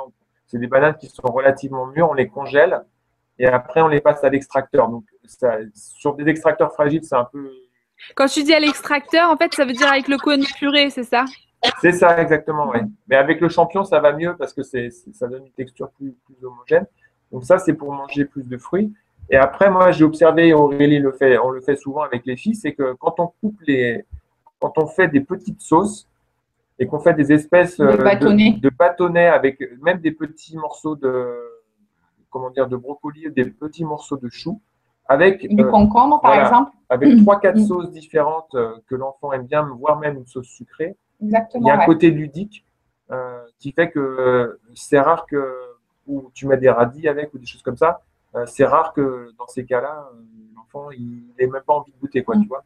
Moi, je dirais c'est déjà c'est lui, enfin, c'est l'autoriser à manger avec les doigts. Oui, que il y a ça, ça aussi, euh, ouais. Ouais. Tu sors des fruits et des légumes, bah, ça, tu peux le manger avec les doigts. Alors ça, ils adorent. Quoi. Après, il y a aussi, tu peux très bien, euh, au début, en transition, moi, j'ai fait ça pendant un temps, après, j'ai arrêté. Mais c'est, euh, j'ai une de mes filles qui est fan de quiche, en fait. Du coup, alors, euh, quand c'était en transition, c'est que je- j'achetais quand même une pâte feuilletée qui était, euh, bah, sans gluten, tu en trouves aussi. Hein. Et en fait, je faisais juste cuire la pâte et à l'intérieur, je mettais des légumes, mais qui étaient crus et Ah. cachés par une sauce. Mixer, mixer de façon souple pour pas qu'il y ait de. Non, non, même pas mixé, c'était un tout petit morceau, en fait. Ou façon pizza, enfin, tu vois, émincé comme une pizza ou des choses comme ça. Du coup, D'accord. plus. Du coup, voilà. Mais euh, et puis après, bah, patience, quoi. Enfin, Non, alors après, si, si, il y a un autre truc qui est rigolo dont j'ai pas du tout parlé, c'est des- ce qu'on appelle les wraps en alimentation vivante. Et ça, ça marche super bien. Tu peux faire ça avec des feuilles de nourrice, mais tu peux faire ça avec des salades. C'est-à-dire qu'on fait un cône euh, avec sa feuille de salade et dedans, ben, euh, donc sur la table, il y a plein de fruits légumes, enfin plein de légumes différents. Il y a des carottes râpées, il y a des champignons, il peut y avoir des petits cubes de, de concombre, euh, il peut y avoir des, lamelles de brocoli, enfin ou des, petites têtes de brocoli, il peut y avoir des lamelles de poivron, après un tartare d'algues. Et en fait, l'enfant compose lui-même son espèce de sandwich là, comme ça, enfin, soit dans une feuille de salade, soit dans une feuille de chou, soit dans une feuille de nourrice. Euh, et du coup, ça, il trouve, c'est super rigolo pour lui parce qu'il choisit ce qu'il met dedans. Et après, euh, voilà, ça, ça, je sais que les enfants, ils trouvent ça rigolo et ludique et ça, ça participe à leur faire euh, découvrir les fruits et légumes. Puis a- après, il y a aussi un truc, c'est suivant l'âge de l'enfant. moi, j'ai remarqué à chaque fois qu'il y a eu, comment dire, entre guillemets, des crises entre, surtout avec ma plus grande fille et moi, c'était tout le temps au niveau de l'alimentation. C'est tout le temps sur ce milieu-là où en fait, elle essaie d'accaparer mon attention. En fait. Hmm. Donc euh, peut-être qu'il y a un truc en- encore en arrière, tu vois, à lâcher là-dessus. Bon, mais c'est pas grave. Tu veux pas, t'en veux pas, bah tant pis. Mais euh, tu veux, ou alors tu vois, tu veux ça, oui, mais d'accord, mais c'est quand même moi qui sais ce qui est bon pour toi. Donc je- tu manges d'abord ça et après tu as ce que Ouais. tu veux. Ouais, ouais. Et moi, qu'avec Chloé, c'était systématiquement, c'était voilà, c'était la remise de- des, des- des- des barrières, c'était avec l'alimentation à chaque fois. Parce qu'elle elle sentait que c'était important pour toi. Ouais. Ah ben oui, elle était en, moi, elle était, elle était en dessous de la courbe. Donc euh, même si euh, je faisais euh, ma caïd à l'extérieur en disant ouais c'est bon, j'assume, euh, à la maison des fois je me posais des questions. Je me disais Bah ouais mais ça va manquer quelque chose, enfin tu vois. Donc forcément elle, elle sentait. Et les enfants ils vont derrière le masque tout le temps. Tu Ouais, peux ouais. mettre voilà, tout le temps ils vont derrière le masque. Donc pour elle c'était une façon de me tenir si tu veux. Et à, à plein de- à plein d'étapes. hein. Maintenant tu vois elle a 11 ans, il y a eu des fois où ça a été vraiment par rapport à l'alimentation ça s'est joué. Donc ben, tu lâches en fait. Ouais. Tu veux pas ok mais voilà. Ah ouais, ouais. C'est- ouais, ouais, ouais. C'est à nous de, de laisser parce que c'est une fois que tu lâches que euh, eux ils s'ouvrent plus. Oui, Oui, ouais, tout à fait. oui, oui. D'accord. Eh ben merci pour votre réponse. J'espère que ça aidera. Voilà. Je crois que j'ai vu passer une question d'ailleurs qui est euh, qui est similaire. Je la sélectionne pour euh, pour jeter un œil. Hum, Une question de Kilin 13 youtubeur. Bonjour. Dans une alimentation de fruits et légumes, faut-il manger plus de fruits ou de légumes? Ah ben non, c'était pas celle-là, mais c'est pas grave. Pourriez-vous nous donner un exemple de menu de journée? Ça c'est sympa.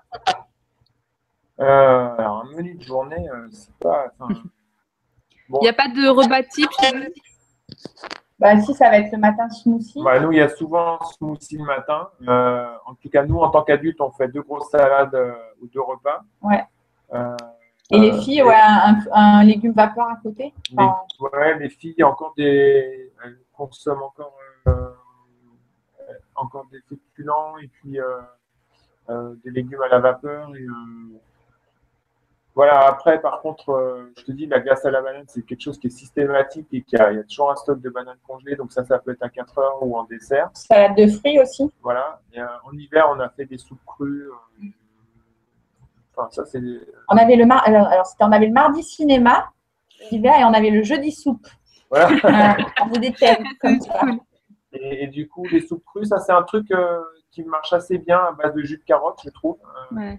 Jus de carotte, et puis tu, tu prends ce que tu as. Ouais, tu mixes Ouais, un ouais. avocat dedans. Moi, je mixe un avocat dedans, ça épaissit. Voilà, avec un ça. avocat, ça épaissit. Mm. Euh, ça, ça marche assez bien. Mais euh, pour l'instant, on est encore sur nous à faire des repas en parallèle. C'est-à-dire qu'il y a des choses en commun dans le repas, mais ça arrive qu'on se fasse juste nous pour quelque chose et pour les filles autre chose. Quoi. Ouais, ouais. Mais, Vous bon, suivez les envies. euh. Oui, voilà, oui. Après, après est-ce qu'il faut manger plus de fruits et de légumes? Enfin, je ne sais pas, c'est ce dont tu as envie en fait. Je n'ai pas de réponse là-dessus. Hein. Est-ce que, par exemple, vous ne parlez pas d'oléagineux Est-ce qu'ils consomment, à part les, les graines de tournesol, est-ce qu'ils consomment beaucoup d'oléagineux? Ouais, ouais. ouais. Euh, noix de cajou, ça. Ouais, noix de cajou, alors. Noix de cajou, amande, noix, oui, oui, énormément. Alors, il y a un truc, si, il y a un Tous autre, les jours. autre chose qui est sympa au niveau nutritionnel pour les enfants, j'ai fait moi pendant, pendant plusieurs années, c'est tous les matins, je leur faisais leur lait d'amande. C'est-à-dire que c'est. Alors, c'est le, soir, tu mets, des, tu mets une poignée d'amandes à tremper. Il faut avoir un petit sac. Euh, alors, bon, normalement, c'est de la toile qui est comme de la toile de rideau, quoi, à maille assez fine. Euh, on ne trouve pas très facilement encore. Euh, il faut avoir de quoi filtrer, quoi. Donc, tu broies tes amandes qui ont trempé une nuit. Donc, quand tu trempes des oléagineux, ils se réveillent. il, y a, un début de processus de décomposition des lipides en, en, acides gras qui, sont beaucoup plus digestes. Et, euh, donc, ça n'a rien à voir avec du lait d'amande pasteurisé en, en, bouteille. Oui, ça prend pas très longtemps, donc tu passes ta poignée d'amandes trempée au blender, tu filtres, et là, tu as, un vrai lait d'amande, et euh, après, tu peux mettre quelque chose d'autre, tu, peux faire Enfin, c'est avec une banane en smoothie, c'est très bon, quoi. Ouais, ouais, ça, ouais. ça pour, pour introduire des oléagineux, parce que les, oléagineux, oui, euh, moi, ma base, c'est la graine de tournesol, parce qu'elle est facile à trouver, elle n'est pas trop chère. Après, euh, oui, noix de cajou, noix de pécan et toutes les autres noix, euh, c'est sympa aussi, mais c'est vrai que c'est un noisette, c'est un budget qui est déjà un peu plus conséquent. À, part si tu les ramasses. Ouais, les noisettes, ouais. Noisettes et noix, voilà, si tu as la chance, toi, tu te fais ta récolte pour l'année, euh, ça c'est chouette aussi. Ouais, donc ça, mais oui, des oléagineux, on en mange de façon. Ouais, en, sucré et en salé, euh, les deux. Oui, oui, de façon quasi quotidienne, quoi. Enfin, Sachant que moi, la base, la, enfin, la base pour moi, au niveau autre, autre que les fruits et légumes, ma base, moi, c'est tournesol, sarrasin. Quoi. Le sarrasin, genre... alors ici, il y a alors pour les enfants, tu vois, au fur et à mesure de parler, il y a des trucs qui me viennent là. Il y a un truc qui est sympa pour les enfants comme base, à la place, comme base de céréales le matin, comme base 1, après il, faut ajouter. Donc tu fais tremper du sarrasin. Donc le sarrasin, quand tu le fais tremper, donc du sarrasin décortiqué, hein, donc sans, sans pellicule quand tu le fais tremper, il produit un mucilage, donc il faut le rincer à peu près une bonne dizaine de fois en 24 heures. Ou tu le mets au Easy Green?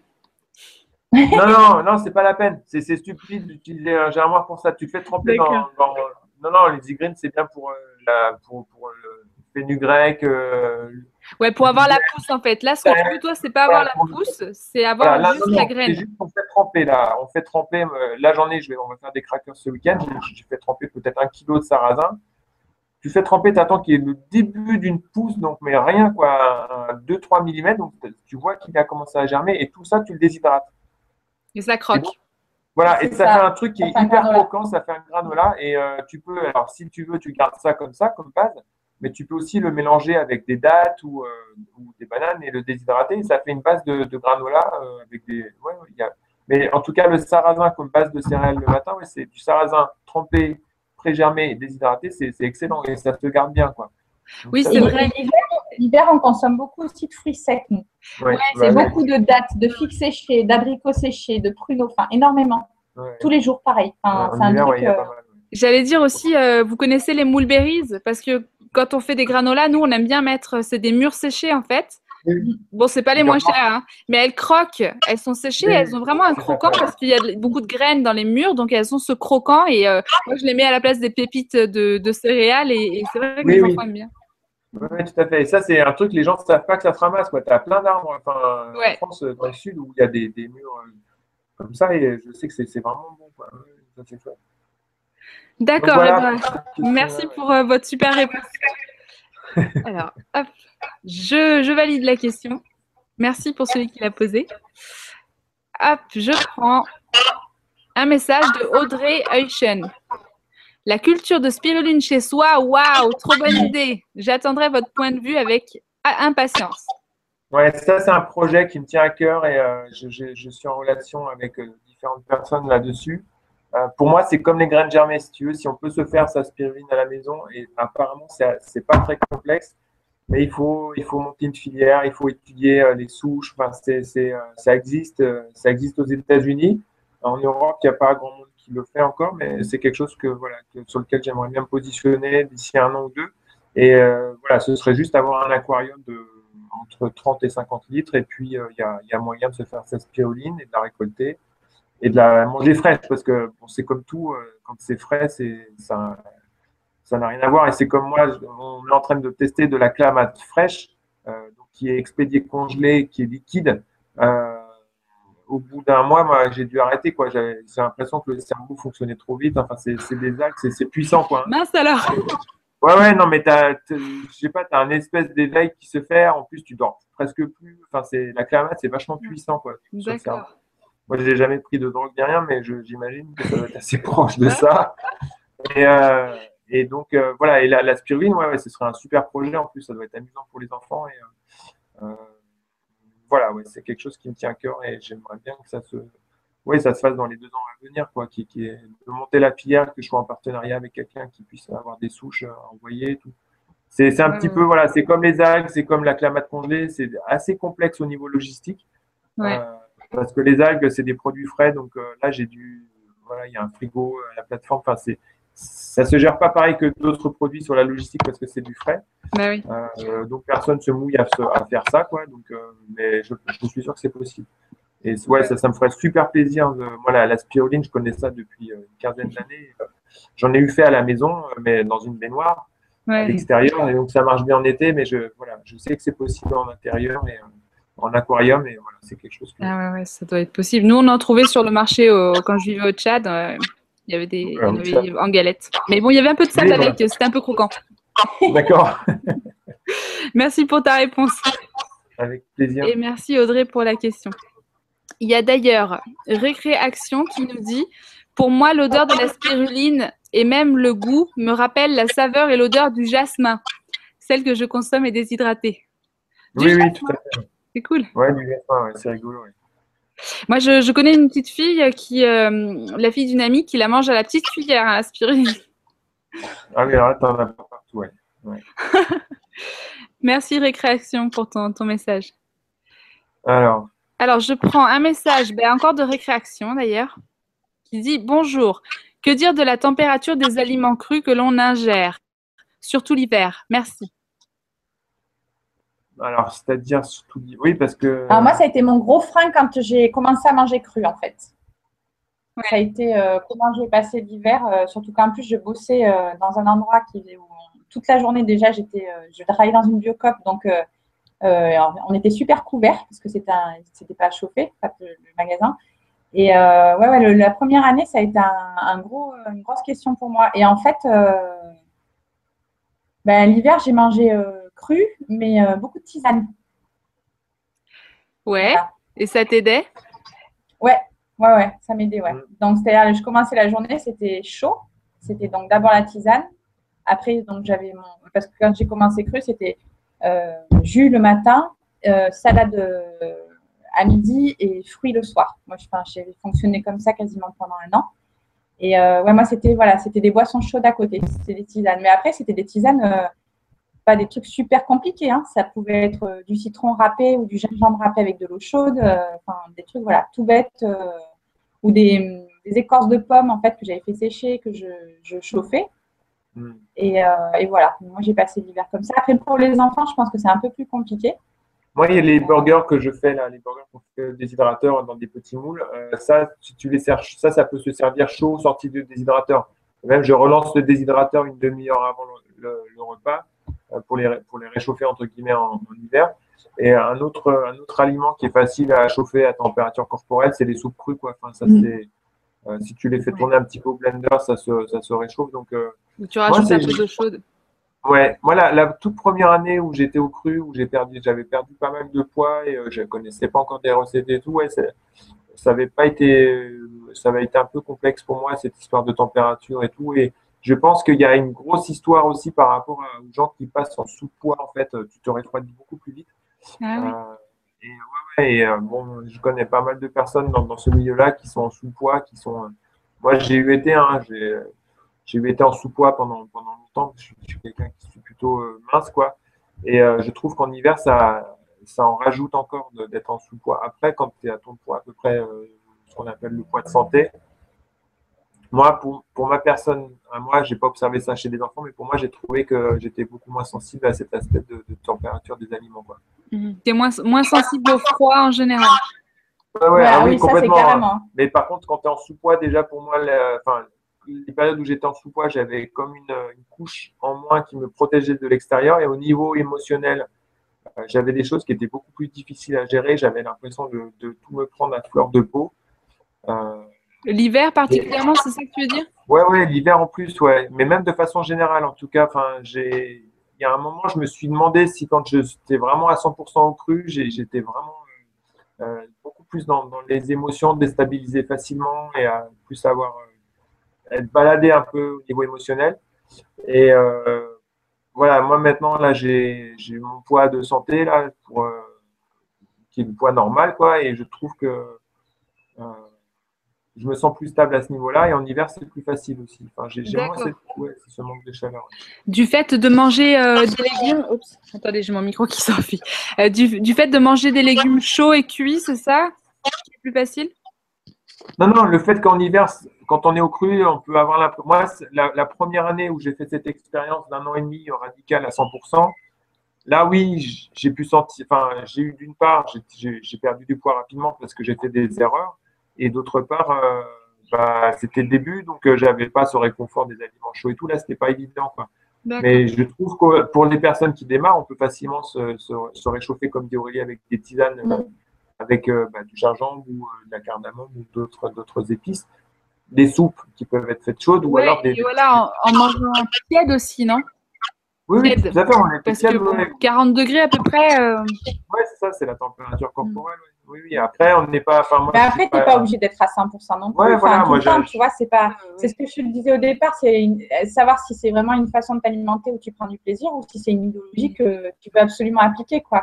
Si Ouais. tu sens que tu as besoin de, bah, tu mets des aubergines, tu, enfin, l'hiver, non, pas d'aubergines, mais tu mets des pommes de terre, tu mets des patates douces, tu fais, tu fais cuire tes bananes, enfin, c'est super bon aussi, quoi. Mm. Tu fais une espèce de mélasse de bananes euh, cuites et à côté de ça, tu manges des crudités. Enfin, si vraiment, de toute façon, si, moi, je pars du principe que si tu as besoin de quelque chose, l'extérieur, il faut le prendre. D'accord. À part, euh, pas de trucs sucrés, raffinés, tout ça. hein. Je parle vraiment de. Si à un moment donné, tu as, besoin d'ingérer un truc chaud. Moi, la spiruline, par exemple, c'est un truc, il y a des moments donnés, j'ai besoin d'en manger, et il y a des moments donnés, je ne peux pas en avaler. Je ne cherche pas à comprendre, j'en ai pas besoin, je n'en mange pas. Ouais. C'est, euh, Ouais, c'est ça. Et avec les enfants, moi, c'est pareil. Je, suis pas simplement, j'essaie de montrer l'exemple qu'ils peuvent vivre autre chose au niveau de l'alimentation et qu'ils ont aussi pu vivre autre chose au niveau de la scolarité. C'est simplement être exemplaire et montrer qu'il y a des alternatives, qu'on peut isoler euh, une toiture avec de, la laine de mouton ou qu'on peut faire. Enfin, il y a, plein de, choses qui sont possibles. Mais après, moi, je je- j'essaie de pas imposer. Simplement, un jour peut-être dans leur vie, ils auront besoin de se tourner vers ça. Ils sont de l'avoir expérimenté, ils savent que c'est possible. Moi, en fait, ce, qui, m- ce que j'ai trouvé dommage dans, dans plein de domaines, c'est de ne pas avoir les infos, quoi. De ne pas savoir que c'était possible. Ouais. Moi, j'ai, j'ai, j'ai- en fait, mes parents m'ont fait manger de la viande jusqu'à ce que j'ai 20 ans, alors que je n'en voulais pas, ça ne me plaisait pas parce qu'ils pensaient que c'était bon pour moi, quoi. Ouais, ouais, veux pas du tout, mais ils étaient dans cette idéologie-là. Mais voilà, j'ai j'aurais su, je sais pas, à l'âge de 5 ou 6 ans, rencontrer quelqu'un qui était végétarien, et ben j'aurais peut-être insisté plus, quoi, tu vois, mais euh, il y avait un manque d'information. Moi, tout ce qui est important pour les enfants, c'est juste de l'information. Voilà, on peut faire autre chose, mais après, euh, ils sont peut-être pas dans un moment de leur vie où c'est facile pour eux de changer, ou ils ont Ouais. peut-être besoin de ce réconfort de certains aliments. Oui, en tout cas, les- c'est que si, si tu veux ancrer des habitudes chez un enfant, moi, je suis persuadée que déjà, ça passe par la répétition. Oui, oui. Parce que moi, j'aimerais bien rencontrer des enfants qui écoutent du premier coup. J'en connais pas. non, c'est pas. Ça passe par la répétition, voire le radotage. Ouais. Mais, euh, et c'est surtout qu'en fait, c'est, c'est, il faut que ça vienne d'eux, quoi. Il faut que. Parce que tu peux les. Enfin, moi, j'ai une copine il n'y a pas longtemps, je ne savais pas du tout, qui, était, qui a vécu jusqu'à ce qu'elle ait 18 ans dans une famille crue. Le premier truc qu'elle a fait quand elle a eu 18 ans, qu'elle s'est bourrée de pizza et de McDo, quoi. Parce que c'était pas ancré en elle. Si, par contre, si tu l'ancres, tu vois, si ça prend 3 ans, 5 ans, c'est pas grave. Mais tu, au moins, c'est ancré et c'est eux qui ont décidé de. Ouais. Moi, j'ai- j'ai- j'étais super admirative quand j'ai rencontré euh, la fille d'Eric, euh, la plus petite, voilà, de voir euh, le plaisir qu'elle prenait à décortiquer les fruits pour tout le monde, le fait qu'elle se lève pour aller chercher un fruit. Ou un. Enfin, je trouvais ça super chouette parce que c'est elle, en fait, qui, qui fait le pas d'eux. Ouais, ouais, ouais, exactement. C'est super, quoi. Ouais. Eh ben, dis donc. C'est bien, c'est des belles expériences. Moi, je sais que j'ai mon, mon fils qui n'a pas commencé au cru, donc ça a été plus compliqué pour lui. Alors que ma fille est née pareil cru et euh, elle, a, elle a enchaîné euh, euh, l'allaitement, enfin elle continuait à téter et elle, elle, elle mangeait des fruits. Et à partir de 18 mois, elle voulait absolument tout faire comme son frère. Donc, elle s'est mise à manger. Lui, il mangeait du riz, des pommes de terre, des choses comme ça. Donc, elle s'est mise à faire comme lui.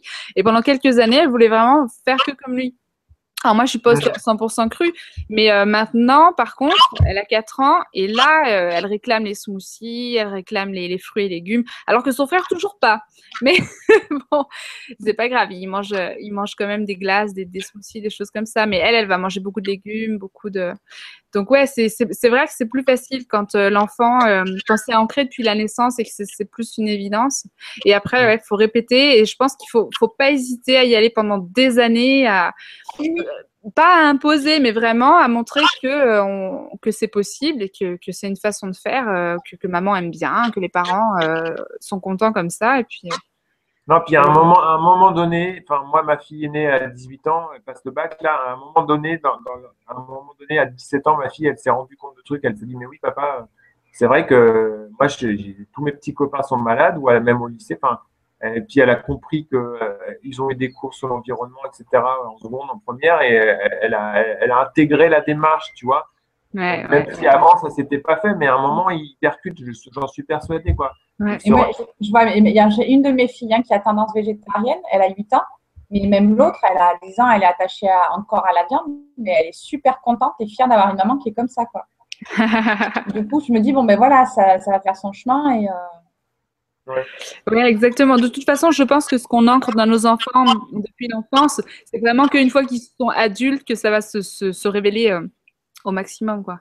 Et puis ils auront une référence. Philosophie, je veux dire, ouais, parce qu'ils auront une référence et euh, une façon de faire. Bah, merci. Je vais prendre une autre question parce que je vois l'heure tourner. Euh, alors, j'ai une question de euh, de Killing 13 YouTuber qui nous demande vous achetez les algues en magasin bio et comment les choisir? Alors, moi, j'ai consommé des algues d'un petit producteur pendant 10 ans et euh, en fait, ce petit producteur n'a pas de structure de, vente euh, autre. C'est un grossiste en fait. Donc, moi, j'achetais à chaque fois 15 kilos. Donc, parce que, parce que je l'ai gardé au frigo, c'était. et j'ai toujours fonctionné comme ça. Donc, euh, le facteur, quand c'était le moment des algues, il m'amenait le paquet en rigolant parce que ça sentait la marée et tout. Ah, ça a été comme ça longtemps. Et, euh, euh, voilà, et je l'ai recontacté donc, il y a six mois et je lui ai dit écoute, moi, ça me fait mal au cœur. Il y a plein de gens, je leur propose des trucs et dans les magasins bio, on trouve que par 150 grammes. Donc, il lui ai proposé de devenir euh, un petit peu détaillant, si tu veux, de son activité. Et euh, donc, en magasin, moi, si les personnes ne connaissent pas, je conseille d'acheter des petites barquettes de 150-200 grammes en magasin bio, mais c'est cher euh, pour goûter. Et il y a six variétés qu'on trouve qui sont, qui sont disponibles. Celle que je trouve le plus simple d'algues à intégrer au quotidien dans l'alimentation, ce sont les, les spaghettis de mer, parce que tu peux les mettre directement en salade après les avoir rincés. Hmm. Pour faire un tartare, il faut utiliser de la douce et de la laitue de mer. Et après, il y a les nourris qui sont très fines. Euh, moi, je vais faire des vidéos, une vidéo par algue parce que ça me passionne. Euh, il y a le, la wakame qui a, un, qui a un goût un petit peu particulier aussi. Et après, il y a la kombu, donc c'est les, les, plus fréquents. Mais maintenant, moi, je, je, les, je les revends, ces algues-là, euh, sur BioVie. Et donc, on peut les trouver facilement en sachet d'un kilo. Moi, c'est ma politique de, de, mon entreprise. Je souhaite que les gens achètent des gros conditionnements. Les graines, je les vends par 5 kilos et les algues au, kilo. Quoi, parce que j'adore. voilà, depuis 20 ans, moi, j'ai toujours, me suis toujours regroupé avec des amis pour faire des achats groupés chez Jean Hervé ou chez, chez que sais-je, enfin, sur des plateformes bio. Pour, et donc, je sais que les gens dans ce milieu-là ont cette tendance, d'une part, pour supprimer des emballages et puis pour éviter des intermédiaires qui sont inutiles, enfin, pas inutiles, mais dont on pourrait se passer. Euh, et, donc, c'est pour ça que moi, je fais de l'importation et de ce que je vends en importation, je fais du direct consommateur. Donc, je suis le seul intermédiaire entre le producteur et le consommateur. On n'est pas deux ou trois. Et là, sur les algues, ben, en fait, j'ai une plateforme logistique, j'aurais acheté un frigo, je suis allé l'amener, j'ai regardé, on a essayé de mettre 100 kilos, ça rentrait pas, 70. C'était du bazouillage, et puis là, des fois, il m'envoie des photos parce que hier, il y avait un jus euh, jaune fluorescent, enfin, un rose fluorescent sur une algues. Je dis, mais non, c'est normal. Donc, on, est avec du vivant, et, euh, donc voilà, soit vous les prenez en biocop, et elles sont, on les trouve facilement, Euh, sinon, moi, je les propose en, sac d'un kilo, quoi, et qui sont plus économiques. Mais il faut en prendre une fois qu'on les a déjà goûtés, quoi, parce que kilo. Après, ça se garde bien, ça se garde mois au frigo, quoi. Ouais, ouais, mais c'est vrai qu'il faut avoir fait ces, petites expériences et avoir trouvé ce qui nous convient au niveau du goût, parce que c'est vrai qu'on n'a pas l'habitude, euh, contrairement aux Japonais, comme tu disais. Ouais. tout à fait, oui. Donc voilà. eh bien, merci beaucoup. Euh, il faudra que je le mette. Euh, ben non, j'ai mis, j'ai mis le lien, le lien vers ton site dans, sous la vidéo, en fait, dans, dans le, la page de, sur le grand changement. Ouais. Donc voilà, vous pourrez aller jeter un œil, ça, ça vaut le détour. Alors, ouais. ouais.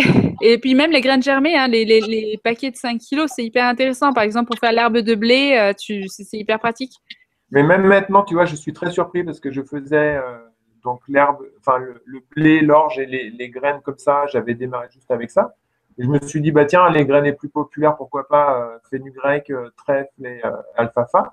Et, les gens sont contents de pouvoir acheter 5 kilos de graines, quoi, parce que ah ça revient euh, moitié moins cher que quand les petits paquets 150 grammes, quoi. Ah, complètement. Moi, j'ai beaucoup galéré à trouver ça et je suis contente de savoir que tu le fais. Et ça, ça te tient tout l'hiver, en fait. Ça te fait de la verdure d'hiver, alors que l'hiver, c'est pas facile de trouver de la bonne verdure, donc. tout à fait, oui. Donc, euh, voilà. Donc, nous avons Nanou62 qui dit Merci pour votre réponse et vos astuces. Merci. Donc, voilà. Euh, ouais. Alors, qu'est-ce que vous faites euh, Audrey Eushen demande Que faites-vous avec les résidus d'amande après le lait? Alors, c'est assez. ça contient plutôt des fibres. J'en ai pas vraiment toi, tu as, fait des trucs avec ça? Moi, j'ai pas. Je sais qu'il y a des expériences de le faire fermenter ou de s'en servir euh, pour le déshydrater. Et en fait euh, donner un peu de volume et de texture à certaines recettes, si tu veux, parce que ça va apporter un contenu plutôt fibreux. Euh, ça contient plus beaucoup de. de enfin, ouais, on a. Sinon, tu a, quoi, vous compostez Tu compostes ou alors tu, oui, tu, les manges mais après, je sais que dans, enfin, dans, le, dans Cuisine Vivante, il y, y, a des recettes avec euh, du résidu de pulpe déshydraté. Mais c'est ouais, des, des cookies, des choses comme ça. Moi, moi j'ai fait ça avec, en fait, quand je faisais mes jus de carottes avec les résidus du, de l'extracteur, en fait, je les mettais au déshydrateur pour faire des espèces de voilà. Mais après, au niveau nutritionnel, je ne sais pas si c'est bon de pas, j'en sais rien. Mais par contre, au niveau du goût, c'est super bon. Et ça, ça donne plus de volume à des choses qui peuvent être un peu denses éventuellement. Mais après, c'est plutôt c'est intéressant au niveau digestif parce que ça va, c'est fibreux quoi. Mais c'est pas forcément super intéressant. Enfin, voilà, nutritionnellement, c'est pas forcément super intéressant. D'accord. Voilà. Eh ben merci pour ta réponse et merci Audrey pour ta question. Je vais prendre la question de Marie-Louise. Oui, c'est ça. Moi aussi, parfois, je ne peux plus manger de la spiruline alors que je sens bien que la chlorella me convient mieux. Quelles sont les différences sur le plan nutritionnel ou autre? Merci. Entre les deux, je veux dire. Ouais, il y a. enfin, les deux sont. Ça demanderait vachement de temps de développer. Là, il y a beaucoup de choses à dire. Je vais, je vais résumer juste. Euh, la chlorelle et la spiruline sont toutes deux des microalgues. Euh, donc, ce sont des toutes petites algues microscopiques. Euh, il y en a, la chlorelle est unicellulaire, donc c'est une colonie de plein de petites algues, alors que la spiruline se développe en spirale. C'est pour ça qu'elle porte ce nom-là. Donc, c'est, ce sont des cellules qui s'accrochent les unes derrière les autres en, montant en spirale. Donc, ça, c'est la différence biologique. Après, juste au niveau nutritionnel, euh, la spiruline, la, la chlorelle est souvent conseillée en détox, surtout au niveau détox sanguin. Elle est quatre fois plus concentrée que la spiruline. Elle a quatre fois plus de chlorophylle. chlorophylle. Voilà. Ah, Là où tu as la spiruline, tu as forcément de la chlorelle. Quand, quand tu l'as dans, dans, les bassins, on trouve souvent, quand, euh, quand il y a la spiruline, il y a un petit peu de chlorelle aussi. Et euh, voilà, la chlorelle, euh, ouais, y, il y, a, des différences nutritionnelles qui. Celle que je propose, moi, je sais que j'ai deux fiches, et donc oui, on pourrait comparer tous les nutriments, mais la grosse différence, c'est d'une part, la, la spiruline est plutôt utilisée en nutrition ou euh, en nutrition tout court en barrière de sécurité. Euh, la chlorelle est pourtant aussi intéressante au niveau nutritionnel et elle est plus euh, couteau suisse entre guillemets parce qu'elle a un côté aussi détox qui est, très intéressant et qui est souvent prescrit par des dentistes ou, enfin ouais, pour les amalgames dentaires c'est ça amalgame dentaire ou quelqu'un qui, qui, qui, derrière voilà vaccination chimio Ah tous les moments où on peut être exposé, euh, sevrage de la nicotine, euh, enfin, nettoyage nicotine et tout, et apprendre euh, à voir, enfin, ça, c'est une info que j'aimerais bien documenter plus, mais Eric, Eric Darche, là, me dit que ce serait aussi intéressant d'utiliser la kombu en, en synergie, avec du coriandre aussi. D'accord. Le coriandre, coriandre, kombu et chlorelle serait vraiment euh, le trio à utiliser pour de la, la, dé- la détox des métaux lourds. Voilà, mais alors par contre, si je peux insister, super important que la chlorelle soit bio.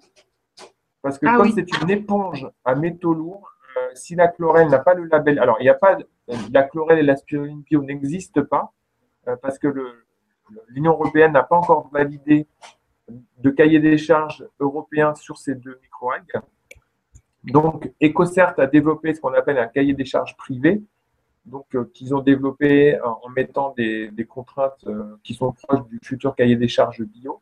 Et donc, on- enfin, moi, celle que je propose, c'est ce que je dis, c'est on n'a pas le droit de dire spiruline ou chlorelle bio, on dit spiruline ou chlorelle issue de l'aquaculture biologique.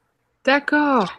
Voilà. Et donc, si elle n'est pas bio, comme c'est une éponge, la chlorelle, elle va déjà capter les métaux lourds qui sont dans les intrants euh, chimiques euh, ou dans les bassins qui sont pas propres, et, enfin, pas, pas dans les conditions bio et tout, quoi. Ah ouais, c'était Donc, vachement important de savoir ça alors. Ah, ouais, ouais, ouais. Ah oui, oui, la chlorelle, vraiment, autant, bon, la spiruline, euh, elle n'a pas cet effet d'éponge, mais la chlorelle, super important qu'elle soit euh, produite selon les cahiers des charges bio, beaucoup, encore plus que la spiruline, quoi. Mais c'est vrai que sur, les aspects nutritionnels, là, il y aurait de quoi faire euh, une conférence rien que là-dessus. Puis, voilà, moi, en fait, dans mon métier, comme je suis agronome, je m'intéresse beaucoup à ce que la source soit propre et qu'on ait une visibilité, une transparence sur les, les produits qu'on propose. Ouais. Euh, après, il y a des gens comme Thierry qui sont, qui sont meilleurs que sur la vulgarisation, l'utilisation thérapeutique. Euh, voilà, moi, tout ce que je peux répondre, c'est sur la source, quoi. Tu vois, après, l'usage thérapeutique, je, moi, déjà, c'est pas mon métier. Et Ouais. euh, j'ai pas le droit de le faire, mais euh, par contre, oui, euh, c'est un peu la grosse différence, c'est à quatre fois plus de quoi. Ce qu'on peut retenir. Ah bah c'est super. Et ben tu vois, j'ai un paquet de chaque à la maison. Je crois que je vais aller euh, ce soir me faire euh, des tas de choses avec et du tartare d'algues. Merci. Et euh, voilà, ben, je vais prendre peut-être une dernière, un dernier message parce que je, ben, je vois qu'il est déjà l'heure. Ouais. L'heure de rendre l'antenne. Alors, un message de Fontaine Michael. Conférence très intéressante, mais diffi- difficile de tout suivre avec ma fille. Ouais, je suppose que sa fille est derrière. Euh, il serait cool de pouvoir la revisionner sur YouTube. Merci. Eh bien, exactement. Et d'ailleurs, elle là, euh, dès qu'on raccroche, elle se met en direct toute seule sur, euh, directement sur YouTube, toute seule. Donc c'est quand même super pratique. La technologie, hein, c'est quand même. euh, Ah ouais, j'ai- Ouais. je suis assez surpris de, de cet outil-là. ouais. Ah ouais, ça te, ça te change de, de l'époque où tu faisais ça par chat, c'est ça? Ouais, alors ça c'était rigolo. Ce, ce qu'on est en train de faire ce soir, je le faisais avec mon ami euh, Eddie Darger là, qui, qui, euh, euh, qui a lancé on peut le faire.com et on se faisait des vendredis soirs chat sur des sujets. Mais c'était avec un, c'était avec MSN à l'époque. Enfin, c'était vraiment il y a, il y a Ouais. 10 ans, quoi. Tu vois, c'était tout au début et j'hallucine de voir les, les outils qu'on peut utiliser. C'est beaucoup plus interactif et sympa, quoi. Avec les Ouais. questions qui viennent comme ça des gens. C'est c'est un, un bel outil quand même. Ah, C'est sûr, ouais, ouais. C'est un bel Donc outil. j'ai ouais. Ouais, envie de le faire avec Tancred Mellet, euh, qui est un, un, un gars qui est, que j'adore, qui a. Je sais pas si tu as vu ce film qui s'appelle euh, Le petit bus Le rouge. Petit Bus Rouge. Alors lui, par exemple, c'est un alpiniste en fait qui, quand il part en montagne, il prend des carottes et des courgettes dans ses poches. Ah, génial. voilà. Et des graines germées dans son dos, non? Voilà. Et eux, euh, alors je me suis rendu compte qu'il était client complètement par hasard euh, en voyant passer une commande. Du coup, je l'ai l'ai recontacté. J'ai vu, son, j'ai vu dans le film, euh, il, il- il mélange des arts de- du cirque avec euh, des sports extrêmes. Par exemple, il monte avec des chaussures de clown une falaise de, de 140 mètres. Ouais. Ils font des- où ils sautent euh, du pont de Millau euh, d'un bus en marche. Enfin, ils font des trucs assez hallucinants. Et, et voilà, j'ai envie de faire une interview de lui. Il m'a dit qu'une fois, il a sauté avec des carottes et des brocolis dans les poches ou un truc comme ça. Donc, et il aussi de cette manière-là. Donc, c'est chouette que je découvre avec toi cet outil et j'aurais plaisir à Oui, ouais, moi t'inquiète pas. Si tu, si tu veux des infos, je t'expliquerai comment fonctionne le Hangout. Et puis, tu verras, c'est pas compliqué, c'est hyper pratique. Et c'est vrai que les gens apprécient beaucoup de voir le visage de la personne qu'ils connaissent. Parce que toi, je te connaissais qu'en photo, franchement, euh, de- depuis, bah, depuis que tu avais créé EcoBio. Et d'avoir les expressions, là, le timbre de voix. De, de- Et puis, on dit beaucoup de choses à l'oral, beaucoup de choses qu'on n'écrit pas forcément. Donc, ouais, c'est magique. Ouais, Et- c'est chouette, ouais. Ouais, et je suis vraiment contente d'avoir fait cette interview avec vous parce que c'était très très riche. Et, euh, et vraiment, c'était exactement le bon moment pour la faire parce que vous aviez des tas de choses à dire sur euh, vos expériences avec vos enfants. C'était vraiment, vraiment très, très intéressant. Et je vous remercie super. beaucoup de- de- d'être passé là. Ok, avec- Bah, je Merci remercie. euh, c'est pareil, je t'avais jamais vu. C'est joli comme photo. Ah bon, c'est gentil. Ouais. Eh ben, on était une centaine ce- là ce soir, une centaine de personnes quand même hein, qui, qui nous écoutaient, euh, qui étaient à l'antenne euh, pour écouter ce que vous avez à dire. Et je pense qu'elle sera beaucoup revisionnée aussi parce que euh, vraiment le sujet des enfants c'est quelque chose qui touche vraiment beaucoup de gens. Moi j'ai créé le, le, le groupe Facebook Parents Crus. Donc il y a, il y a beaucoup de gens, beaucoup qui se posent beaucoup beaucoup de questions. C'est délicat quoi. Les enfants c'est délicat, on touche à quelque chose de sensible et puis euh, de protéger. Donc euh, c'est vrai que c'est important d'en parler et de de dé- dédramatiser, de, de, de, de prendre conscience qu'il faut suivre beaucoup l'instinct, faire confiance à l'enfant, etc. Donc voilà, et ben, je remercie aussi du coup Solange Aimé qui, euh, qui, m'a lancé sur l'idée euh, de voilà d'avoir fait cette, ce hangout. Et, euh, et voilà, et puis, euh, et puis voilà, si dès lundi, là, j'ai, moi j'ai une cure de crue qui commence sur, euh, sur ma chaîne du Grand Changement. Donc n'hésitez pas, il y aura aussi du tartare d'algues. et ben merci. Au revoir et merci à tous ceux qui étaient présents. À Bonne bientôt. À revoir. bientôt, au revoir.